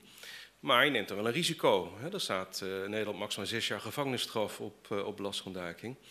Dus dat is, uh, ja, dat, is dat, is, dat is dan een heldendaad. Maar ik, ik ben zelf ook geen held. Dus ik, ik, ik, help mijn cliënten ook niet bij belastingduik. Dus ik vind ook niet dat, dat, je, dat mensen morele plicht hebben om een held te zijn. Je zou daarover kunnen discussiëren, maar ik denk dat als je um, bijvoorbeeld uh, uh, woont in een land als, uh, als de Sovjet-Unie of, of Nazi-Duitsland en je belastinggeld wordt gebruikt om miljoenen mensen, onschuldige mensen dood te maken. Ja, enerzijds zou je dan kunnen zeggen, dan heb je dus een morele plicht om belasting te ontduiken. Maar anderzijds stond in die landen ook de doodstraf voor belastingontduiking. Dus, om, dus dat, dat, was ook in die situatie niet evident dat je dan een morele plicht hebt om, uh, om de held uit te hangen. Maar ook in onze maatschappij, he, hier staat er dan niet de doodstraf op, maar maximaal zes jaar gevangenisstraf. Maar tegelijkertijd uh, ja, wordt ons belastinggeld ook, ook niet op dezelfde kwartaardige manier ingezet als dat gebeurde in de Sovjet-Unie en Nazi-Duitsland. Dus ik denk dat ook in onze maatschappij het heel verdedigbaar is als je ervoor kiest om geen held te zijn. En ervoor kiest om uh, uitsluitend legale manieren te gebruiken om belasting te besparen. En dat is ook de keuze die ik heb gemaakt in mijn carrière. Dus uh, uh, ik zeg altijd tegen al mijn cliënten, als u belasting wilt ontduiken, dan be my guest. Ik wens u heel erg veel succes. Dat bedoel ik niet sarcastisch, dat bedoel ik letterlijk. Maar dat is dan een route zonder mij. dus ik beperk mij in mijn adviezen tot belastingontwijking. En dat betekent je maakt gebruik van de wettelijke mogelijkheden die er zijn. Mijn uh, advieskantoor heet uh, Nozick Consulting, genoemd naar Robert Nozick. Uh, Robert Nozick was een, professor aan de Harvard Universiteit in filosofie. En nou, hij heeft een aantal goede boeken geschreven. Hij is echt een grote denker op, op het libertarisch gebied. Ik, ik, ben aanhanger van, van de libertarische filosofie, voor wie dat nog niet wist. Um, Robert Nozick heeft met name mij heel erg um, blij gemaakt met zijn Tale of the Slave. Uh, voor wie hem nog niet kent, uh, zal ik hem heel kort proberen samen te vatten. En stel je voor, je wordt geboren als slaaf op een plantage. En uh, ja, die, die, je, je baas, je eigenaar, je, de plantagehouder, die, uh, dat is een hele vrede man hè, die voor minst of gerings laat geeselen, laat, met de zweep laat bewerken. Gewoon omdat hij daar zin in heeft. Heeft dus een gruwelijk leven. En dan gaat hij dood en dan wordt zijn zoon wordt, wordt je nieuwe eigenaar. En die is wat milder. Die, uh, die gaat dan vervolgens gaat die regels maken. Die gaat in een boek uh, opschrijven. En voortaan word je alleen nog maar uh, geslagen met de zweep als je, als je weigert te werken of als je andere regels weigert te volgen. Maar die zijn kenbaar van tevoren. Dus er is een soort van boek met regels. En als je nou maar aan die regels houdt, dan kun je erop vertrouwen dat je niet wordt met de zweep wordt geslagen. Nou, dat is alvast toch een verbetering. Het is beter dan dat je zomaar uh, wordt gegezeld of wordt met de zweep wordt geslagen alleen maar omdat iemand dat leuk vindt. Uh, dat, is, uh, dat is fase 2. Dan komen we fase 3. Die die gaat ook weer dood, of, of, die wordt milder en, die, en er, komt, is een nieuwe fase. En de nieuwe fase is, voortaan mag je um, mag je een paar dagen vrij nemen. Je krijgt een, je krijgt een weekend. En voortaan mag je twee dagen per week mag je gewoon uh, doen wat je zelf wil in plaats van werken op plantage. Nou, dat is ook alweer een verbetering. En de volgende fase is dat je, dat je zelfs, hè, dat je zelfs drie dagen per week niet hoeft te werken. Ehm, en je mag, zelf, en eh, je mag zelfs ergens anders gaan werken. Je hoeft niet meer op montage te werken. Je mag ook gewoon een baan zoeken ergens anders. Maar je moet nog steeds, moet je wel, vier zevende van wat je verdient hebt, moet je wel afstaan aan je eigenaar. Want hij is nog steeds je eigenaar. Um, maar als je daar maar aan houdt, niks aan de hand, dan kun je dus gewoon eh, werken wat je wil, werk zoeken dat je leuk vindt. En uh, nou, de volgende fase is dan dat, uh, dat uh, de plantage-eigenaar zegt, nou ja, uh, een soort, soort bui van verlichting zegt hij. Ik, ik, ga voortaan verkiezingen houden, want die opzichters die jullie met, met de zweep bewerken, zullen jullie de regels overtreden of, of, of niet vier zevende van wat je verdient afstaan zoals ik heb opgelegd. Die opzichters die ga ik voortaan niet meer zelf benoemen, voortaan mogen jullie ze kiezen. We gaan verkiezingen houden. Uh, alleen uh, jij krijgt uh, geen kiesrecht als enige. Hè? Dus al die andere slaven die mogen stemmen. maar jij niet. Je hebt gewoon pech. Dus jij moet gewoon ook vertrouwen dat die andere slaven dan dat die voor gaan, gaan, gaan stemmen voor milde opzichters. Hè? Die, die, die, niet, die niet zo streng zijn of niet zo sadistisch zijn. Maar jij kunt daar niet over mee beslissen. En de volgende fase is dan dat, uh, dat jij uh, uh, wel een stem mag uitbrengen, maar die stem die wordt in een envelop, eh, eh, dat stembiljet gaat in een envelop, die, die blijft gewoon dichtgeplakt. En die wordt in principe niet opengemaakt, die wordt alleen maar opengemaakt als alle andere stemmen staken. Als alle andere stemmen staken, dan wordt jouw envelop opengemaakt en dan pas stelt jouw stem mee en eerder niet. Nou, en de laatste fase van het verhaal is, je krijgt volledig stemrecht. Voortaan, eh, telt jouw stem gewoon net zo hard mee als die van alle anderen uh, die, die, die mee mogen stemmen. Dus er is geen enkel verschil meer. Je hebt nu gelijke, gelijke rechten gekregen, zou je kunnen zeggen. Nou, de vraag van Nozick is, in welke fase van dit verhaal, in, in, uh, at what stage of this tale is this no longer the tale of the slave? In, in, in what stage is this something other than the tale of the slave?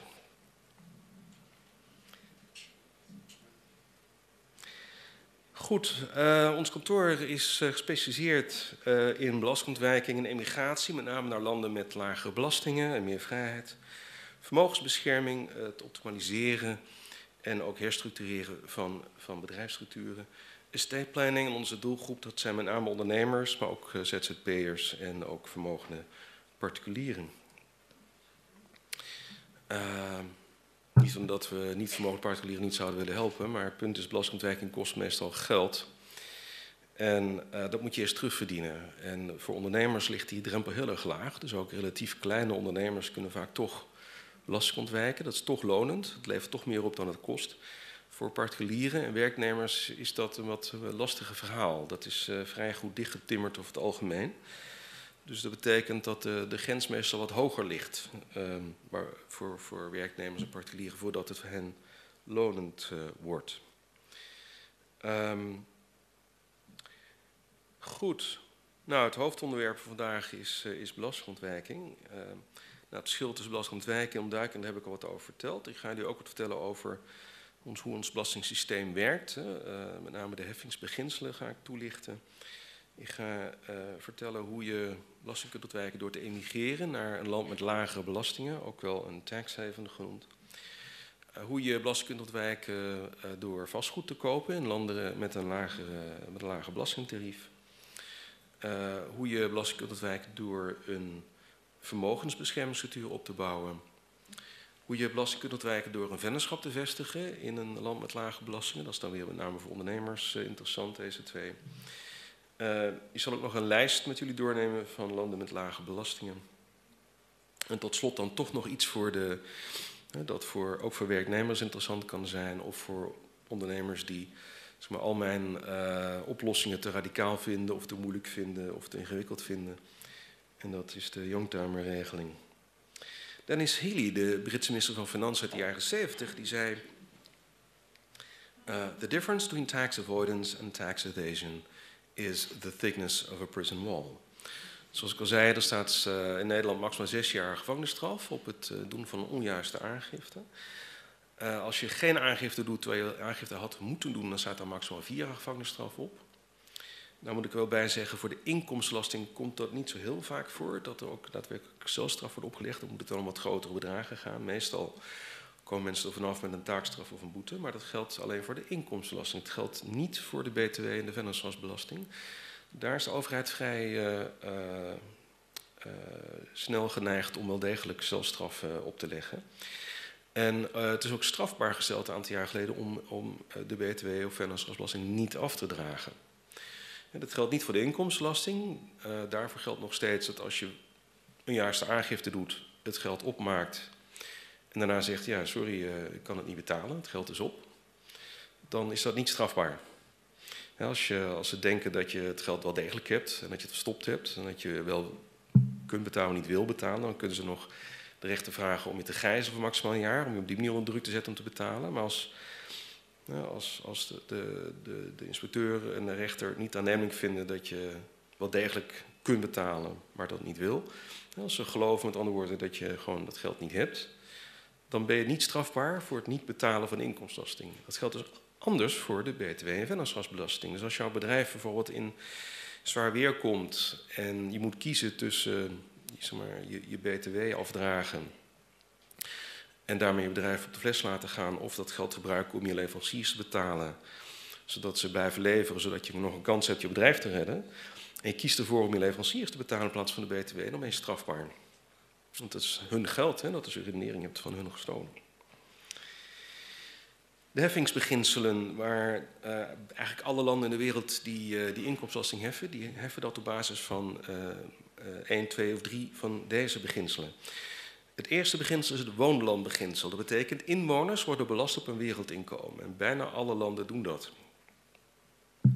Maar er zijn een aantal die dat niet doen. Daar kom ik straks op terug. Uh, dan hebben we ook nog het bronlandbeginsel. Uh, dat betekent inkomsten uit, uh, uit lokale bron worden belast. Dat doet Nederland ook. Als je als een buitenlander, iemand die niet in Nederland woont, inkomsten heeft uit een Nederlandse bron, dan gaat Nederland die inkomsten belasten. En ook dit is heel normaal. Hè. Dat, dat is bijna, ik zou zeggen, ieder land dat een inkomstenbelasting heeft, en dat zijn de meeste landen, die, die heffen belastingbasis van het bronlandbeginsel. De meeste landen doen het alle twee en daardoor kun je dubbele heffing krijgen. En daarom zijn ook weer verdragen afgesloten ter voorkoming van dubbele heffing. Het derde beginsel is het nationaliteitsbeginsel. Dat betekent uh, uh, staatsburgers, onderdanen, mensen met de nationaliteit van het betreffende land worden op een wereldinkomen belast, ook al wonen ze niet meer in, het, uh, in dat land waar ze nationaliteit van hebben. Nou, dat is iets wat gelukkig heel erg zelden voorkomt. Uh, er zijn maar twee landen die dat echt uh, across the board toepassen. En dat zijn de Verenigde Staten en Eritrea. Uh, er zijn nog een paar landen die onder voor, on, in uitzonderingssituaties dit beginsel toepassen, maar dat komt zelden voor. Ja, dus uh, dat is een probleem voor uh, mensen die, uh, die de Amerikaanse sociëteit hebben. Die kunnen dus niet ontsnappen aan de Amerikaanse heffing door Amerika te verlaten. Ook al hebben ze nog nooit gewoond, ook al zijn ze niet eens geboren, ook al zijn ze nooit geweest. Ze moeten toch Amerika belasting betalen omdat ze in Amerikaan zijn. Dat, je ziet dan ook dat steeds meer Amerikanen hun nationaliteit opgeven. maar goed, Nederlanders hebben dat probleem niet. De, de meeste mensen hebben dat probleem niet. Dus over het algemeen is emigratie een hele effectieve manier om onder de Nederlandse heffing uit te komen. Um, overigens, voor de schenk- en erfbelasting kent Nederland ook uh, een heffing op basis van nationaliteit. Namelijk als je als Nederlander Nederland verlaat, hè, dus je, je, je, je, je verhuist naar een ander land, je bent geen inwoner van Nederland meer, dan val je nog tien jaar onder de woonplaatsfictie. Dat betekent de eerste tien jaar uh, zal Nederland nog steeds schenk- en erfbelasting heffen als je schenkingen doet of als je overlijdt. Dus pas als je tien jaar weg bent, dan pas ben je vrij om te gaan schenken of om te overlijden zonder dat Nederland gaat heffen. Geldt alleen voor Nederlanders. Als je geen Nederlander bent, dan uh, heb je ook een woonplaatsfictie, maar duurt maar één jaar. Dus als een buitenlander in Nederland woont en Nederland verlaat, dan kan hij het eerste jaar moet hij nog niks schenken of overlijden, want dan gaat Nederland toch nog even. Maar na een jaar is hij er vanaf. Maar Nederlanders zitten al tien jaar aan vast aan die woonplaatsfictie. Dus voor de schenk- en erfbelasting kennen we hem wel, maar voor de inkomstenbelasting kennen we hem niet. Nou, dan uh, kom ik op het, uh, uh, de allerbeste tip die ik iedereen kan geven, ook, ook al, mijn, al mijn cliënten geef. de, de, de, de methode die het meest doeltreffend is, die het meeste zoden in de dijk zet, waar je het grootste voordeel mee behaalt, en dat is emigratie. Ik heb nog heel veel andere oplossingen, uh, maar emigratie is by far de beste oplossing. Dat, uh, er kan geen enkele andere oplossing tegenop. Uh, Nederland belast het wereldinkomen van, van haar inwoners. Dus als je emigreert, dan ben je geen inwoner meer. Dan val je dus niet meer onder dat woonlandbeginsel. Dan kan Nederland dus niet langer je inkomsten uh, belasten. Althans, niet langer je wereldinkomen. Je kan niet langer je buitenlandse inkomen belasten. Als je daarna toch nog Nederlands inkomen hebt, dan kan Nederland dat blijven belasten. Maar verder dan dat gaat het niet. En voor alle duidelijkheid, um, als jij klanten in Nederland hebt en die blijf je vanuit het buitenland bedienen, op afstand, dat geldt niet als inkomsten uit Nederlandse bron. Dus dat is geen enkel probleem. Ook al heb je alleen maar klanten in Nederland en al jouw inkomsten worden allemaal door Nederlandse klanten overgemaakt, dat is geen Nederlands inkomen. Nederlands inkomen, dan moet je denken aan bijvoorbeeld uh, als je vastgoed in Nederland verhuurt, of vastgoed in Nederland verkoopt, of als je rentes, rente ontvangt in Nederland, of royalties ontvangt in Nederland, of dividenden ontvangt in Nederland. Dat is allemaal, vormen van Nederlands inkomen. Als jij werkzaamheden verricht in loondienst op, op uh, de bodem van Nederland voor een werkgever die in Nederland een vaste inrichting heeft. Dan ben je vanaf dag één ben je belast. Hè? Dus als, als, iemand die nog nooit in Nederland is geweest, één dag in Nederland werkt in loondienst voor een Nederlandse werkgever, een werkgever met een vaste inrichting in Nederland, is hij meteen vanaf de eerste dag belast over dat, uh, dat inkomen. Het geldt niet voor zelfstandigen, die hebben wat meer ruimte, maar een werknemer is vanaf dag één al, uh, al belast.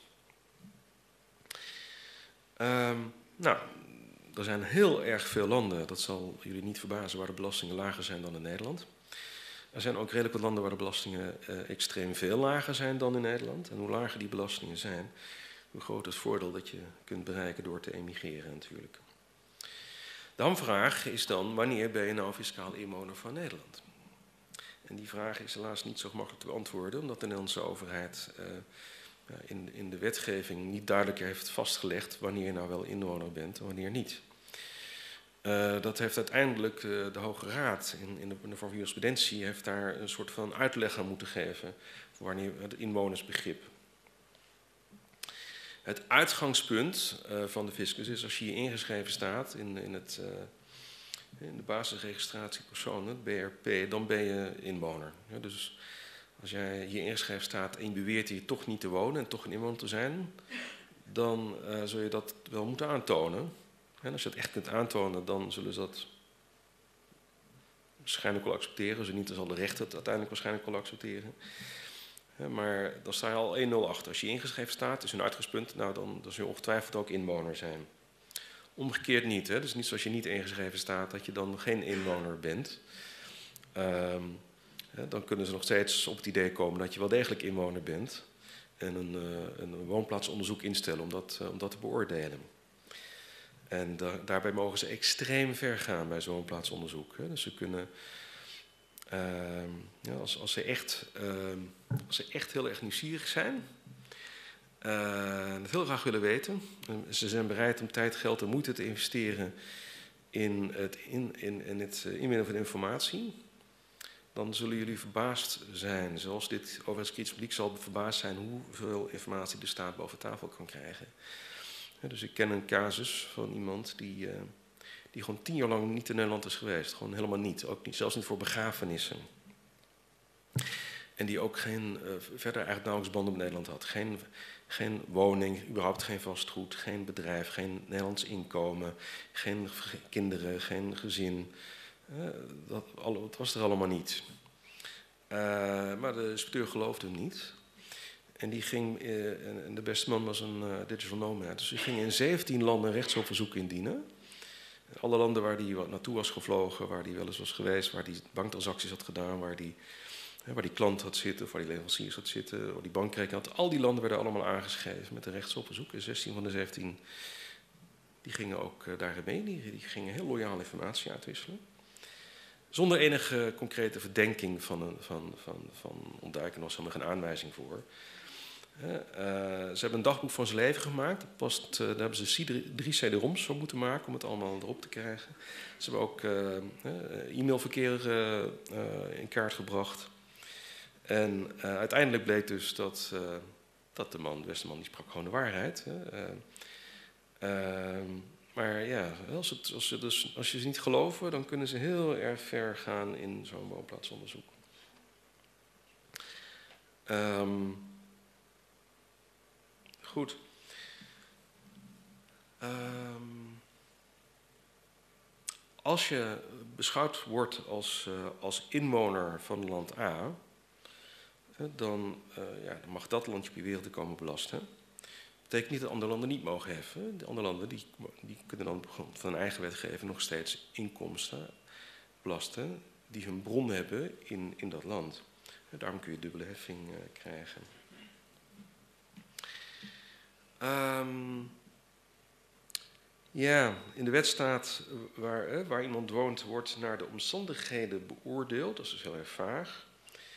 In de praktijk blijkt dat Belastingdienst de ingeschreven de inschrijving in de BRP als uitgangspunt neemt. Um, en dat begrip uh, van inwoner, wanneer ben je inwoner, dat is dus ingevuld door de Hoge Raad. En wat zij hebben gezegd, kort samengevat, iemand woont in Nederland indien hij of zij een duurzame band van persoonlijke aard heeft met Nederland. Nog steeds heel vaag als je mij vraagt.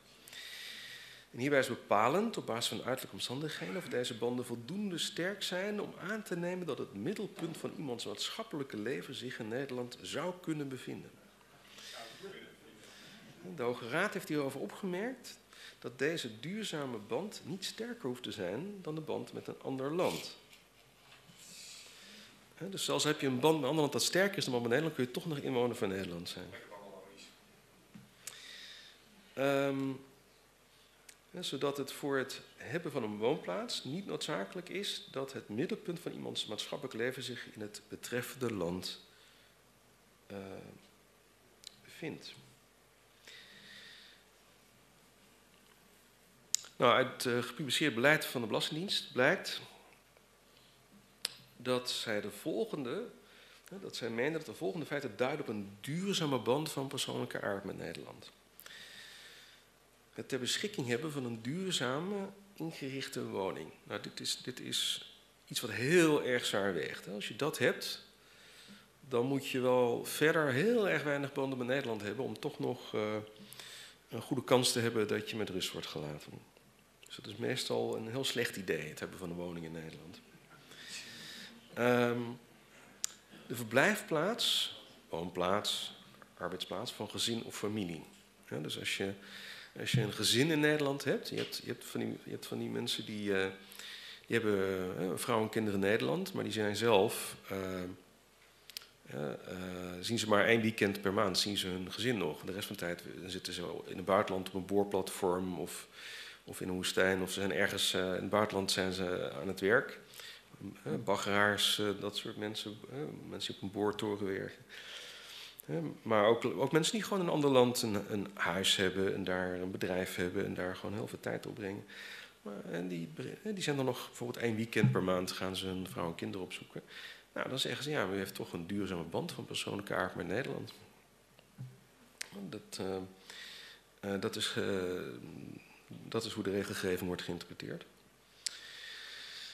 De plaats waar arbeid wordt verricht, weegt ook erg zwaar. De plaats waar geldopname of creditcardbetalingen worden gedaan.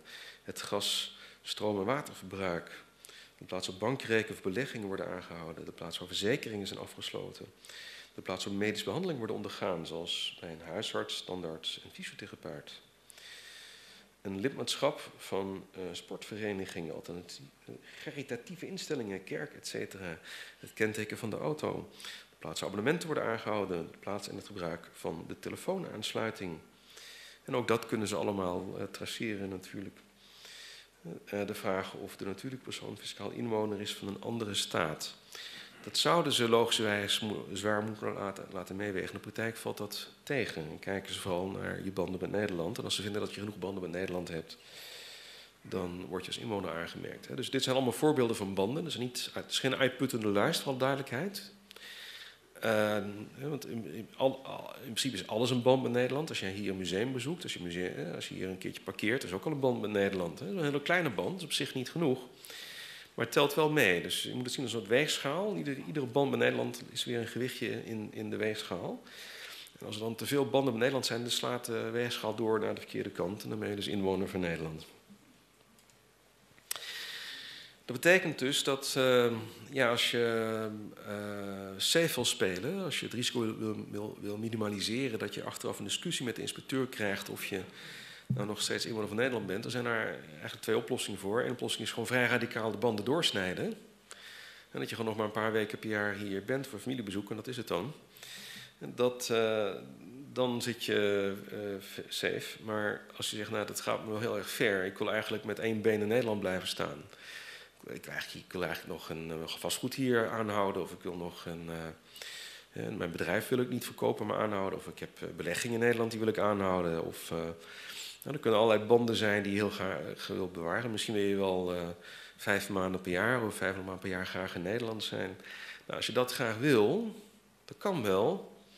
Maar dan is het essentieel dat je gaat emigreren naar een land dat een goed verdrag heeft met Nederland ter voorkoming van dubbele heffing. Want dan heb je die, verdrags, die verdragsbescherming, die heb je wel echt nodig, want anders ga je voor de bel. Nou, om toegang tot het verdrag te krijgen, moet de belastingplichtige in elk geval onderworpen zijn aan belastingheffing in het andere woonland. Uh, het verdrag bepaalt vervolgens nader waar belastingplichtige woonplaats heeft en welk land heffingsbevoegd is. Dat heet een tiebreaker rule. Dus als er twee landen zijn die alle twee zeggen wij beschouwen deze als inwoner, dus wij vinden alle, wij vinden alle twee dat we mogen belasten op zijn wereldinkomen, dan heb je dus een verdrag nodig te voorkomen dubbele heffing om, daar, om dat probleem op te lossen. En het verdrag wordt dan bepaald hoe dat wordt opgelost. Het verdrag wijst dan een van de twee uh, verdragsstaten aan als het land dat uiteindelijk deze persoon mag belasten op zijn wereldinkomen als, als inwoner. En dat andere land moet dan dus terugtreden, moet, dan, uh, moet er dan van afzien om diegene nog langer te belasten op zijn wereldinkomen. Nou, je wil natuurlijk, hè, als je het doel is om niet langer inwoner van Nederland te zijn, hè, je verhuist naar een ander land, dan is je doel natuurlijk dat dat land wordt aangewezen als het land wat jou mag belasten en Nederland niet meer. Ehm, een belastingplichtige die in het andere woonland niet is onderworpen aan belastingheffing, heeft geen toegang tot het belastingverdrag. Er zal er nog geen sprake zijn van dubbelheffing. De belastingplichtige is dan immers niet onderworpen. Nou, uh, aan welke voorwaarden moet je voldoen om verdragsbescherming te genieten? Nou, de, de eerste voorwaarde ligt dus erg voor. Je moet een nieuw woonland uitkiezen dat een goed belastingverdrag heeft met Nederland. Niet alle verdragen zijn goed. Meeste wel. Maar er zijn uitzonderingen. Een, een, uitzondering is bijvoorbeeld het verdrag tussen Nederland en de Verenigde Arabische Emiraten, waar bijvoorbeeld Dubai onderdeel van uitmaakt. Er is wel een belastingverdrag en voor rechtspersonen, voor vennootschappen, is het een goed verdrag. Maar um, als jij als Nederlander gaat wonen in Dubai uh, en je verkrijgt niet de nationaliteit van de Emiraten, je blijft gewoon Nederlander. Het is bijna onmogelijk om de nationaliteit daar te verkrijgen. Heb jij geen verdragsbescherming? Die heb je alleen maar als je de nationaliteit verwerft. En dat is zo goed als onmogelijk. Dus uh, moet niet alleen moet er een verdrag zijn, moet ook een goed verdrag zijn. Dat is, dat is voorwaarde 1. Voorwaarde 2. Uh, je moet onderworpen zijn aan belastingheffing in je nieuwe woonland. Als dat tarief daar nul is, zoals in de Emiraten is het tarief nul, dat is op zich geen probleem. Dat, dat betekent niet dat je geen verdragsbescherming hebt.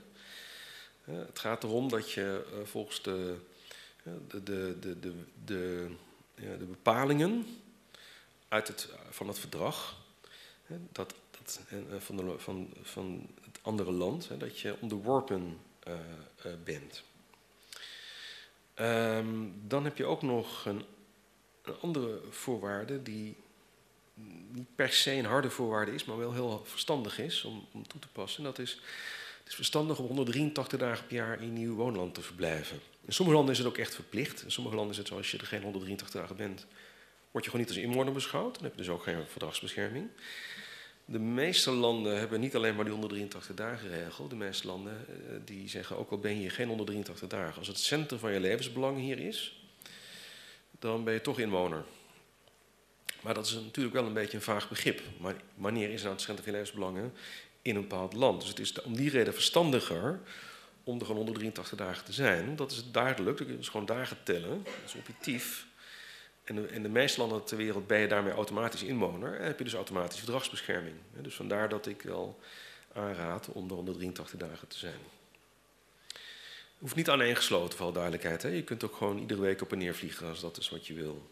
Of je kunt zeggen, ik ben de, de, de lente en de zomer ben ik in Nederland en de herfst en de winter ben ik in mijn nieuwe woonland. Dat kan ook. Als je maar één dag per jaar langer daar bent dan hier.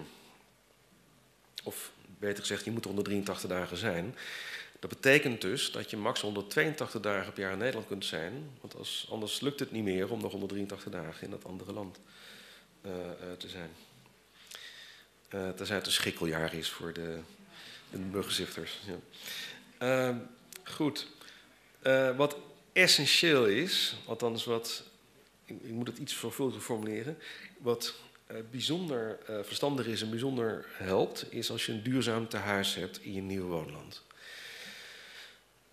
Dus dat betekent een woning die permanent tot je beschikking staat. Die nooit wordt verhuurd, die nooit op exclusief basis aan een ander ter beschikking wordt gesteld. Een, een, een duurzaam huis is een woning waar je op ieder moment dat je dat wil zelf kunt verblijven. Um, en waar je ook anderen de toegang van kunt ontzeggen. Dat, dat, is, een, uh, dat is een duurzaam tehuis, een permanent home. En als je dat hebt in je woonland, uh, dan sta je daarmee heel erg sterk. Maar je moet het dus gewoon nooit verhuren. Ook niet even een weekendje via Airbnb als je er toch niet bent. Nee, gewoon niet verhuren. Dat is de, de meest veilige weg. Ik, ik uh, moet wel zeggen, ik, uh, de dingen die ik zeg, die zijn wel gericht op zeg maar, maximaal drempels opwerpen voor de inspecteur. Het maximaal moedigen van de inspecteur om het aan te vechten. En het, het minimaliseren van het risico dat je uiteindelijk voor de rechter gelijk moet halen. Want dat, ja, dat is in Nederland helaas een probleem. Als je een beetje in de grijze zone zit, dan, dan is de inspecteur al heel snel geneigd je als inwoner aan te merken. En dan krijg je uiteindelijk van de rechter wel gelijk. Maar ja, dan moet je dus wel een paar jaar procederen en dat kost geld. En dat geld, die, die, die, die, die kosten die je maakt, voor die, voor die rechtshulp. Ja, die, die kun je wel voor een deel terugkrijgen, maar nooit helemaal. Je krijgt altijd maar een deel terug. Dus het kost je hem toch geld. Dus vandaar dat ik heel probeer om, om ja, het zodanig in te richten dat het risico dat je überhaupt moet gaan procederen zo klein mogelijk is. Um, nou, en tot slot, geen duurzaam tehuis in Nederland. Als je geen duurzaam tehuis hebt in Nederland, als je dus je woning in Nederland verkoopt, of opzegt, of verhuurt, um, dan is dat een gouden combinatie. Ja, dus als je in je een duurzaam tehuis hebt in Nederland niet, en daar bovendien 183 dagen bent, dan heb je gewoon verdragsbescherming. Dan is de inspecteur klaar, hè? dan kan hij er niks meer mee. Dus ook al ben je nog heel vaak in Nederland, ook al heb je hier nog vastgoed, ook al heb je hier nog bedrijven, ook al heb je hier nog aandelen, ook al heb je hier nog heel veel familie zitten, ook al kom je hier nog vaak. Als je, als je dit goed voor elkaar hebt, dan zit je heel erg veilig. Maar begrip duurzaam te huis, dat is wel uh, helaas een rekbaar begrip. Misschien kennen jullie wel het verhaal van Guus Hiddink, de voetbaltrainer.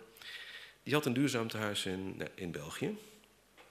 En die had geen duurzaam tehuis in Nederland. Althans, dat vond hij. Maar had wel een vriendinnetje in Nederland waar hij heel vaak ging slapen. En inspecteur die kwam erachter en die zei: Je hebt dus wel een duurzaam tehuis in Nederland. Want je hebt gewoon een sleutel, je kunt jezelf binnenlaten, je kunt daar gewoon slapen wanneer je wil. Je hebt dus een duurzaam tehuis in Nederland. En die ging dus voor de bel. Die kreeg forse, forse navordering en boete. En, uh, en hij is niet uniek. Hè? Dat, dat soort dingen is vaak een probleem. Je moet dus uh, zorgen dat zo'n situatie zich niet, niet voordoet. Je kunt ervoor kiezen, als je heel graag je woning wil aanhouden, om hem alleen maar te vuren in de, in de winter. Of in de herfst en de winter. En in de lente en de zomer of leeg te laten staan zoals je, als je hem zelf wil gebruiken. Of er zelfs gewoon uh, uh, een deel van het jaar te zijn, als je maar echt die 183 dagen in nieuw woonland bent. Dat kan op zich wel. Het is wel.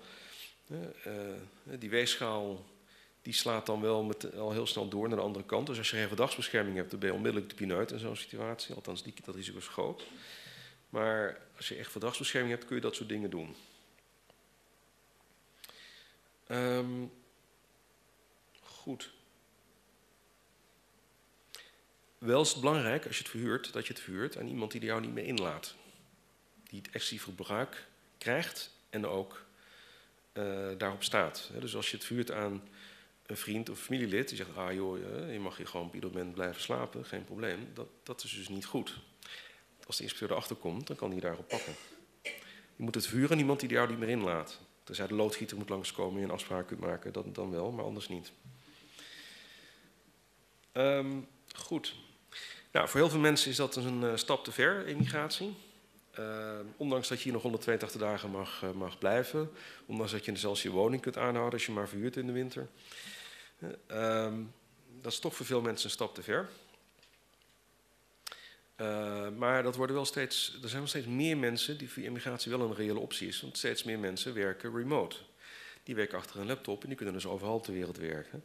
Zoals al zitten hun klanten gewoon in Nederland. En als je dus in die gelukkige positie bent, dan kun je hier dus dankbaar gebruik van, uh, van maken. Maar als dat echt uh, geen optie is, dan is er nog een alternatief, wat ook vrij gemakkelijk te realiseren, of wat een stuk gemakkelijker te realiseren is, moet ik zeggen. En dat is vastgoed kopen in een land met lage belastingen. Want uh, vastgoed wordt belast waar het staat. Inkomsten uit de exploitatie van de roerende zaak worden belast in het land waarin de roerende zaak is gelegen. Dat is het CITUS-beginsel. Dat betekent dus dat als jij je volledige vermogen belegt in buitenlands vastgoed, dan maakt het eigenlijk niet meer uit waar je woont. Dan kun je dus ook net zo goed in Nederland blijven wonen. Want het land waar je woont mag het toch niet meer belasten.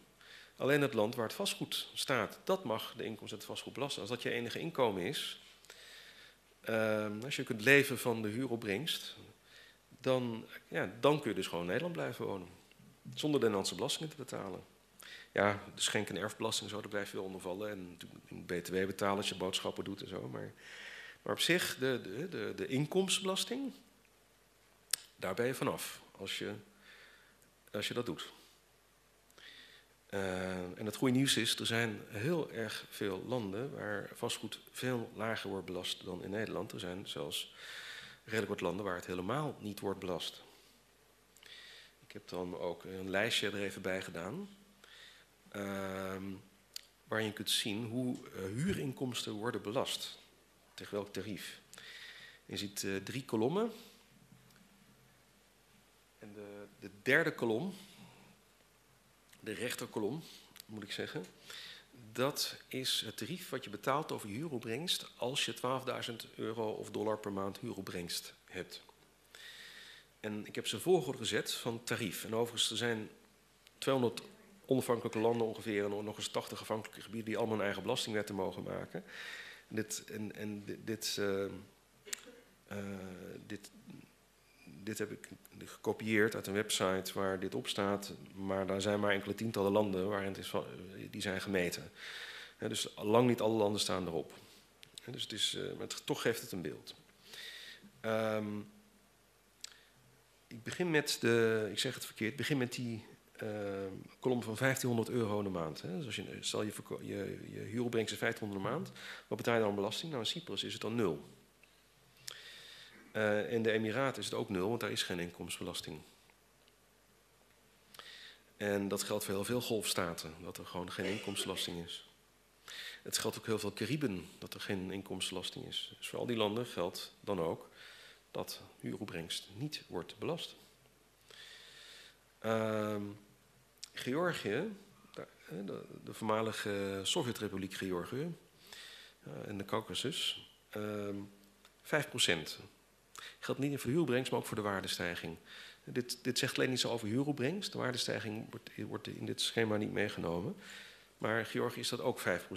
En overigens, in, uh, de, in de Emiraten uh, is ook geen vermogenswinstbelasting. En al die zero tax havens, waar we straks nog een lijstje van zullen zien, daar is ook geen vermogenswinstbelasting. Maar landen die uh, de huuropbrengsten belasten, belasten meestal, niet altijd, maar meestal ook de vermogenswinsten. Hè, dus de waardestijging. In Georgië is dat ook zo, maar ook dat tarief is 5%. En er is geen uh, onroerende zaakbelasting in Georgië. Dat is een heel, heel interessant land. Uh, en het is ook een land wat heel hard is gegroeid economisch. Uh, omdat zijn, economische vrijheid is fors gegroeid sinds uh, uit de Sovjet-Unie zijn gestapt. En wat je vaak ziet is vastgoed wordt meer waard als de economie groeit. En de economie groeit als de economische vrijheid groeit.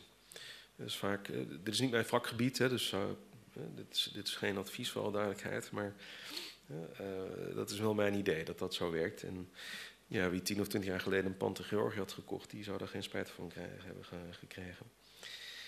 Uh, India, 6%, uh, Thailand 7%, België 8%, dat is toch heel dichtbij. België is er overigens geen vermogenswinstbelasting. Tenminste, uh, wel als het als, als, als een soort van onderneming wordt gezien of je het te kort vasthoudt. Maar als je het gewoon lang genoeg vasthoudt, dan is er geen sprake van een vermogenswinstbelasting in, eh, in België. Nou, is natuurlijk, dus geen, je hoeft geen andere taal te leren, je hoeft, uh, het is niet ver reizen, dus het ligt erg voor de hand om wat in, in, België te kopen. Polen 8,5%, Duitsland, als, het, als je huurbrengt zo laag is, is Duitsland ook interessant, is nog geen 10%. En dan krijg je een hele reeks landen waar een vlaktax is van 10%. Dan zie je dat alle drie de kolommen is het gewoon hetzelfde tarief. Dus Bulgarije, Kroatië, Israël, Letland, Macedonië, uh, Qatar, Roemenië. Dat is allemaal uh, vlaktax van 10%. Geldt meestal zowel voor de huuropbrengst als de waardestijging. Um, Ierland 10,05 procent. Ja, Uruguay 10,5 procent. Er zijn dus heel veel landen waar het een stuk lager wordt belast dan in Nederland. Nu uh, dezelfde, dus exact hetzelfde schema, maar nu heb ik zijn volgorde gezet van belastingtarief op basis van een huuropbrengst van 12.000 in de maand. Uh, en dan wederom zie je dat de Emiraten bovenaan staan, is nog steeds 0%. En normaal is dat is niet uniek voor de Emiraten, dat geldt eigenlijk voor alle zero tax havens. Georgië, vlaktax, blijft 5%. Dan krijgen we al die landen waar het tarief 10% is, waar het een vlaktax is, met name landen in Oost-Europa zoals je ziet. Dat, uh, en er staan er niet eens allemaal tussen, maar ook Bosnië heeft een vlaktax van 10% bijvoorbeeld. Uh, En uh, België, uh, die licht ik er even uit, blijft eigenlijk toch nog steeds interessant. Hè? Weliswaar is het drie stuk hoger met dit soort huuropbrengsten, bijna 14 procent, maar nog steeds een stuk minder dan in Nederland. Um, ja, zo'n schemaatje bestaat niet voor vermogenswinsten op vastgoed, maar uh, ik heb dan maar voor de aardigheid even een fotootje erbij gedaan van het algemene tarief voor de vermogenswinstbelasting in Europa. En dan zie je dat er nogal wat verschillen zijn. Ja, er zijn landen waar helemaal geen vermogenswinstbelasting is, zoals België, Zwitserland, Tsjechië, Slowakije, Turkije. Uh, daar is gewoon geen vermogenswinstbelasting. Dat maakt België dus ook interessant om vastgoed te kopen. En hoe, hoe, hoe, paarser, hoe donkerpaarser de kleur wordt, hoe hoger het tarief wordt voor de, voor de vermogenswinstbelasting. Um, ja, voor de aardigheid heb ik ook een, uh, een, een, een fotootje bij gedaan van de, de top marginal tax rates in, in, in Europe. Dus de, het, het, het, het, hoogste marginale belastingtarief voor de inkomstenbelasting in Europa. En dan zie je dat er nogal wat uh, verschillen zijn. Dus je ziet dat in Bulgarije en Bosnië is het, is, het, is gewoon een vlaktax van 10%. Dus dat is heel erg laag relatief. Uh, maar je ziet dat Nederland niet eens uh, de allerhoogste is. Er zijn een aantal landen waar het tarief nog hoger is dan in Nederland. En Nederland is 49,5 procent. Ja, Zweden is meer dan 52 procent. In Finland is het meer dan 51 procent. Frankrijk is meer dan 55 procent. Spanje meer dan 54 procent. Oost Oostenrijk 55 procent. Er zijn landen waar het nog veel erger is dan, dan hier. Um, Nou ja, dit is een, uh, een overzicht van uh, wat nou de, de lastendruk is voor werknemers. maar goed, ik denk dat ik daar te weinig tijd voor heb om daar nu op in te gaan. Dus die ga ik even overslaan. Maar die is makkelijk terug te vinden als je gewoon even googelt naar, naar top marginal income tax rates by country. En dan kom je al dit soort dingen tegen. Um, een paar uh, landen met lage belastingen die lichten ik even uit, omdat, ze, uh, omdat ik gemerkt heb onder mijn cliëntelen dat zij uh, heel populair zijn. te beginnen zijn dat Cyprus en Malta. Die zijn populair om een aantal redenen, denk ik. Um, um, in de eerste plaats hebben ze natuurlijk lage belastingen, nogal wie dus.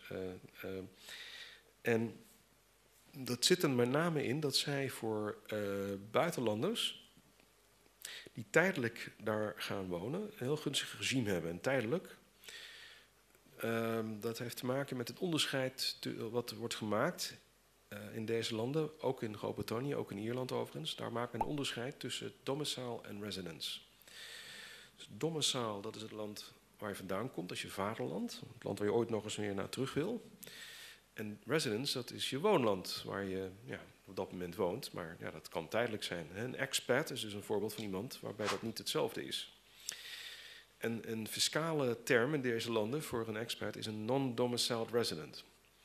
dat is iemand die wel uh, inwoner is, resident is, maar hij heeft daar niet zijn domicilie. Het is niet zijn vaderland. Nou, in die landen, dus nogmaals Groot-Brittannië, Ierland, Cyprus, Malta, daar geldt dat... Um, dat, dat, dat, deze mensen veel minder zwaar worden belast, met name op inkomsten uit het buitenland meestal, dan uh, de eigen onderdanen.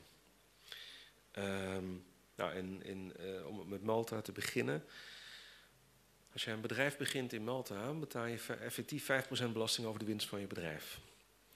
En als je bedrijf van waarde stijgt, is dat met de juiste structuur is dat gewoon belastingvrij. Er is geen schenkbelasting, er is geen erfbelasting. Uh, er is wel een vermogenswinstbelasting, maar uh, als je vermogenswinsten buiten Malta boekt, is dat onbelast. Zelfs als je dat geld meteen naar een Maltese bankrekening laat overmaken. Als je inkomsten uit het buitenland hebt, wordt dat alleen belast als je dat geld te snel alweer naar een Maltese eh, bankrekening uh, overmaakt of te snel naar Malta toe haalt op een andere manier. Zolang je dat niet doet, is het belastingvrij. Er is ook geen vermogensbelasting. Uh, hun, uh, je moet wel, uh, als je daar werkt, moet je wel iets van een salaris nemen. Je kunt niet helemaal zonder salaris werken, maar dat mag een, zeker in het begin een bescheiden salaris zijn. En dat wordt ook een stuk minder zwaar belast dan hier in Nederland. Maar de rest laat je gewoon eh, vallen eh, als winst in je vennootschap en dat wordt dan met effectief eh, 5% belast. Dus Malta is voor ondernemers, met name ondernemers, eh, bijzonder aantrekkelijk. Meestal, voor de meeste ondernemers is mijn ervaring dat Malta het meest aantrekkelijke land van Europa is. Hè. Buiten Europa zijn landen waar het nog aantrekkelijker is, maar als je binnen Europa wil blijven, en dat willen veel mensen, dan is vaak Malta fiscaal het meest aantrekkelijk. Uh, als ik dat vergelijk met Cyprus, dan is Cyprus ook interessant, maar iets minder interessant. Dat het tarief uh, voor de winst van je bedrijf is daar wat hoger. is niet 5, maar 12,5 procent. Uh, maar verder is het juist wel, is, is, het, is het allemaal erg gunstig en ook heel erg eenvoudig. Hoeft niet de hoepels te springen. Als je als buitenlander dus tijdelijk in een van deze landen woont, uh, maar de eerste 17 jaar nemen ze zonder meer aan dat het tijdelijk is. En na 17 jaar ja, dan, dan uh, moet je wel een beetje aannemelijk maken dat het nog steeds tijdelijk is. Maar dat kun je gewoon doen door te zeggen, ja, ik, ik vind het hier wel leuk, maar ja, ik heb nog steeds het gevoel dat dit mijn vaderland is. Ik ben niet, ben geen, ik voel me geen Cypriot, ik voel me geen Malteser. Nog steeds ben ik van plan om ooit nog terug te gaan naar mijn vaderland. En ik wil er ook niet begraven worden. Als je dat zegt, dan gaat het meestal goed. Ook in Ierland en Engeland geldt diezelfde regel. Het gaat dus fout als je de fout maakt te zeggen, uh, ik wil hier begraven worden. Dan ben je de pineut. Maar als je dus die fout niet maakt, dan kun je dus heel erg lang hiervan blijven profiteren. En op Cyprus betekent dat nul belasting op uh, dividenden, nul belasting op rente, nul belasting op royalties, nul belasting op vermogenswinsten, tenzij het gaat om Cypriotisch vastgoed. Zelfs als je dividenden ontvangt rechtstreeks van je Cypriotische bedrijf, is dat gewoon onbelast. Geen schenkbelasting, geen erfbelasting, geen vermogensbelasting. En nogmaals, alleen maar vermogenswinstbelasting op Cypriotisch vastgoed. Verder is er ook geen vermogenswinstbelasting. Beide landen zijn sinds 2004 lid van de Europese Unie. En dat betekent dat het dus heel gemakkelijk is om daar te gaan wonen. Je hoeft alleen maar in, uh, in feite gewoon erheen te vliegen. Of te zeilen als je dat leuker vindt. En, um, uh, en je moet daar een woning uh, kopen of huren. En dan ben je, het is gewoon een verhuizing, alsof je naar Friesland verhuist, zeg maar. Ehm, je, ja, je moet misschien dan wel een, een aanvragen, maar die kan niet worden geweigerd. Als je, als je een, een, een Nederlandse nationaliteit hebt, kan die niet worden geweigerd, dan moet die worden verleend. Uh, dus dat maakt het allemaal heel erg eenvoudig. doordat, het lid, een lidstaat van de Europese, doordat ze lidstaten zijn van de Europese Unie, vallen ze ook onder Europese verdragen en richtlijnen. En die werken uh, ja, vaak, niet altijd, maar vaak in het voordeel van de belastingontwijker. Dus er zijn een aantal, uh, bijvoorbeeld het Europese verdrag garandeert vrijheid van vestiging, vrij verkeer van, van, van kapitaal, uh, goederen en diensten. En het is regelmatig gebeurd dat een lidstaat anti-ontwijkingswetgeving heeft opgelegd. Dat de belastingontwijker naar het Europese Hof van Justitie stapte en zei: Dit is een inbreuk op de vrijheid van vestiging, of dit is een inbreuk op het vrij verkeer van kapitaal. En meestal kreeg die belastingontwijker gelijk en de fiscus ongelijk. Dus er zitten, ik ben zeer eurokritisch, begrijp niet verkeerd. Ik ben een zeer groot criticus van de kartelvorming van de Europese Unie, de harmonisatie van belastingtarieven en harmonisatie van de regeldruk. Dat vind ik echt een gruwel. Maar ik ben uh, wel zo eerlijk om toe te geven dat er ook soms voordelen aan kunnen zitten in sommige situaties. En nou, dit is daar een voorbeeld van. Um, deze landen hebben ook geen bronheffingen op dividenden of, uh, of rente. Ze hebben een hele goede holdingjurisdictie. Dus dat betekent dat als je toch nog uh, belangen hebt in buitenlandse bedrijven bijvoorbeeld, dan kun je die. Uh, dus is het heel aantrekkelijk om dat juist om te brengen in een lokale, lokale holding, waar je gewoon zelf directeur van wordt. Um, en ze hebben ja, in de meeste gevallen de laagste belastingtarieven van de Europese Unie. Ze hebben nauwelijks anti-misbruikwetgeving. Uh, de laatste jaren wordt dat wat meer onder druk van de Europese Unie. Er zijn steeds meer van die Europese richtlijnen die lidstaten gedwongen worden te implementeren. Dus ze hebben nu dus wel wat meer van die anti-ontwijkingswetgeving. Ja, dat is vroeger helemaal niet. Maar het zijn dus ook landen met een, met een wat andere kijk op de zaak. Hè. Dus uh, dit zijn landen waar de, de politici en ambtenaren realistisch genoeg zijn te beseffen dat dat je buitenlandse ondernemers dus moet lokken met lage belastingen en een, en een, en een soepele behandeling. En dat je ze niet moet afschikken met hoge tarieven en een strenge behandeling. Dus de, over het algemeen zul je merken als je als, als ondernemer of als productief persoon naar zo'n land verhuist, dat je een stuk weer beter wordt behandeld dan door de Nederlandse overheid. Uh, en tot slot uh, ook, zijn er ook uh, voordelen die niets te maken hebben met, met wetgeving en met, met belastingen. ze hebben zonnige warme winters. dat zijn zeg maar de zuidkust van Spanje, Portugal, Cyprus en Malta. Dat zijn de vier meest zonnige plekken van Europa in het tweede jaar door, maar zeker in, ook in de winter.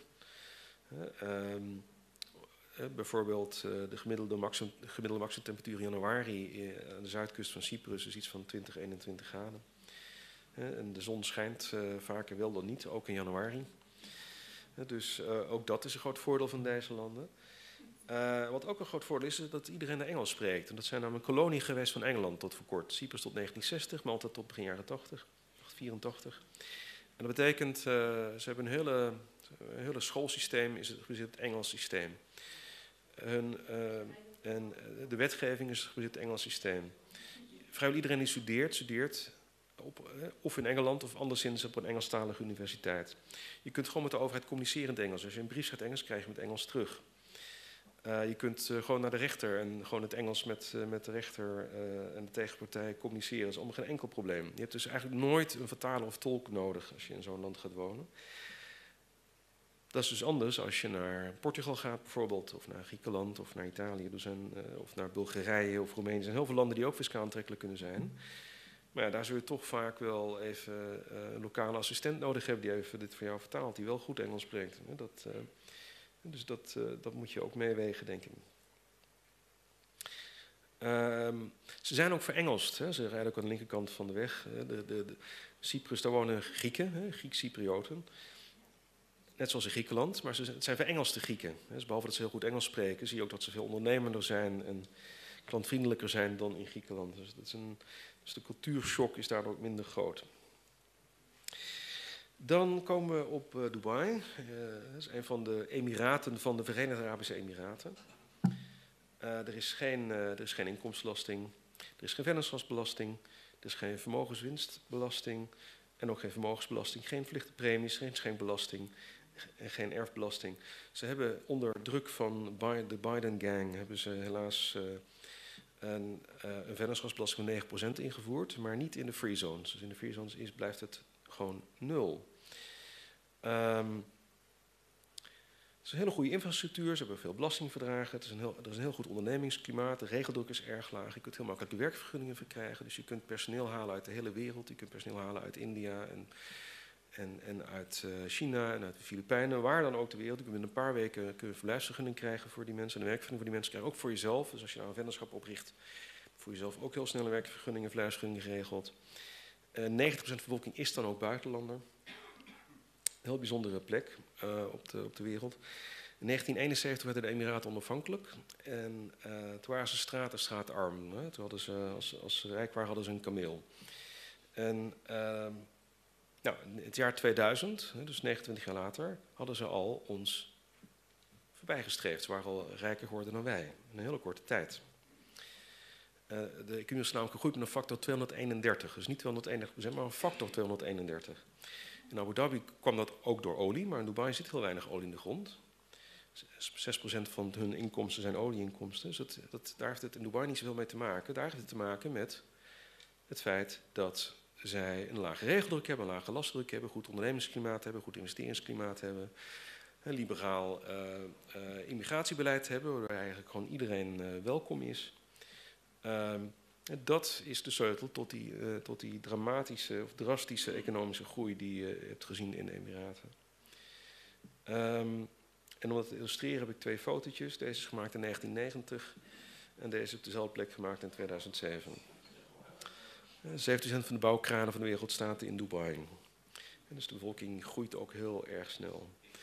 Het was er ooit enkele tienduizenden en dus nu loopt nu al in miljoenen.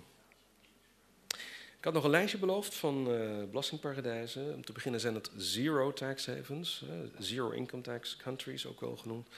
dus dat betekent of er is helemaal geen inkomstenbelasting, of er is het tarief is nul. Wat natuurlijk op hetzelfde neerkomt. Um, en die vind je met name in de Cariben en de Golfstaten. Dus Anguilla, Antigua, Barbuda, Bahamas, dat, die vind je, dat zijn allemaal Caribische eilanden. Bahrein is een golfstaat, BVI ligt in de Cariben. Brunei, dat, ligt, uh, dat grenst aan Maleisië. de Cayman Islands ligt in de Cariben. Uh, Kuwait is een golfstaat. Monaco is eigenlijk de enige overgebleven zero tax haven in Europa. Uh, maar is ook al heel erg klein en heel veel mensen willen heel graag wonen. Dus de vastgoedprijzen zijn enorm. Dus het is wel heel duur om daar te, mogen wonen. Uh, Oman, een golfstaat. nou, dan krijg je een paar kleine eilandjes ook in, de, in de Stille Zuidzee. Die, die, die meestal, meestal niet zo interessant zijn, dus die sla ik maar even over. Sark, dat is ook nog een haven in Europa. Dat is een van de kanaaleilanden, ligt voor de kust van Normandië. Klein eilandje, wonen 600 mensen. Je mag er geen auto rijden, dus je moet, met een tractor of een fiets moet je daar jezelf vervoeren. Uh, interessante plek. Um, ja, Sint Kitts en Nevis in de Cariben zijn zo interessant. Uh, Vanuatu in de Stille Zuidzee. Vaticaanstad, ja, daar kom je dus niet binnen tenzij je eerst uh, bisschop wordt of zo. Dus dat, dat kun je vergeten. En de Westelijke Sahara wil eigenlijk niemand wonen. Um, goed, dan krijgen we de, de, de territorial tax countries. Het zijn landen die uitsluitend belasting hebben op basis van het, het uh, bronlandbeginsel. dus alleen inkomsten uit lokale bron worden belast. Inkomsten uit buitenlandse bronnen worden niet belast. Um, en dat betekent dat als jij dus je inkomsten uit buitenlandse bronnen hebt, dan kun je daar dus belastingvrij wonen.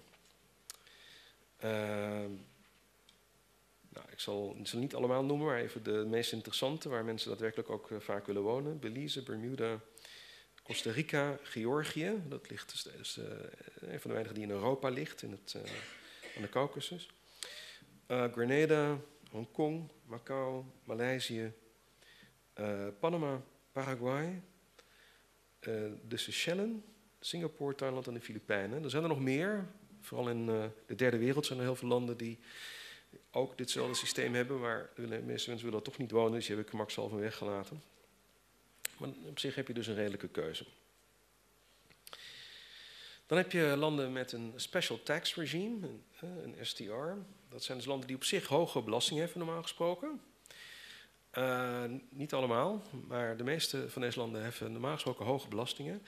Maar buitenlanders die tijdelijk daar komen wonen, krijgen een uitzonderingspositie. Dat heeft Nederland overigens ook. Dat weten veel mensen niet. In Nederland heet dat de 30%-regeling. Dus de kenniswerkers, die konden vroeger tien jaar lang in Nederland wonen. En dan kregen ze 30% korting. Of eigenlijk anders gezegd, 30% van hun inkomen was vrijgesteld. En ze werden ook vrijgesteld van box 2 en box 3, voor, althans voor buitenlandse inkomsten. Dat uh, is een aantal keren versoberd. Die tien jaar is naar acht jaar gegaan, toen naar vijf jaar gegaan, uh, zonder overgangsfase. Dus gewoon in strijd met, uh, met de toezeggingen die zijn gedaan. Nu zijn er weer plannen om nog verder te gaan versoberen. Om, om, de periode nog korter te maken, om zelfs box 2 en box 3 volledig te gaan belasten, ook op buitenlandse inkomsten. Dus blijkbaar echt onze politici weinig waarde aan het trekken van kenniswerkers. Ik heb een aantal kenniswerkers in mijn cliëntenkring die dus Nederland hebben verlaten. Eh, om, omdat hun, uh, die wilden acht jaar blijven, maar het werd naar vijf geworden, dus gingen ze na vijf jaar weg. Um, maar Nederland heeft dat dus ook, maar er zijn andere landen waar het nog veel aantrekkelijker is. Om te beginnen Italië. Dan moet je heel snel zijn, moet voor 31 december moet je verhuizen. En dan, heb je in, dan moet je naar Zuid-Italië. Dan is 90% van je inkomen vrijgezet van belastingheffing. Als je daar een eenmanszaak start, 90% vrijstelling. Als je een baan vindt, 9% is vrijgesteld. Vanaf januari wordt dat 50%. Een stuk minder aantrekkelijk, maar nu kan het nog. Moet je snel zijn. Um, ja, ik ga ze niet allemaal noemen. Griekenland is het 50%. Uh, Portugal moet je ook heel snel zijn. Voor 31 december moet je dan naar Portugal. Dan zijn uh, dividenden vrijgesteld, royalties vrijgesteld en de inkomstenbelasting is 20%. Uh, Puerto Rico, ja, je bedrijf wordt 4% belast, waardestijging belastingvrij. Roemenië betaalt 3% over je omzet. Slovenië betaal je 4% over je omzet. Georgië betaal je 1% over je omzet. Zijn je over de 165.000 dollar en gaat, wordt het 3%. Ja, dus er zijn ook binnen Europa aardig wat uh, mogelijkheden. En als ik zeg dat je over je omzet betaalt, dan bedoel ik daarmee in plaats van over je winst. Of je winst betaal je dan dus niks meer, hè, voor alle duidelijkheid. Het is dus geen BTW. Het is een, uh, het is een inkomstenbelasting met een fictieve aftrekpost. Hè. Dus je kosten worden fictief heel erg hoog uh, gemaakt, zodat je effectief over de omzet betaalt. Nou, dit heb ik eigenlijk al uh, besproken. Dat zijn dus landen die speciaal regime hebben voor non-domiciled residents. Ik heb met name Cyprus en Malta genoemd. Maar Groot-Brittannië en Ierland kennen het systeem ook. Daar hebben ze geen zonnige warme winters. Maar verder hebben ze wel een vergelijkbaar uh, systeem. Wel iets minder aantrekkelijk dan Cyprus en Malta, maar ook daar zijn mogelijkheden. Dat is ook de reden waarom heel veel uh, rijke mensen in Londen wonen of in Groot-Brittannië wonen, dat, dat, ze gebruik maken van deze regeling.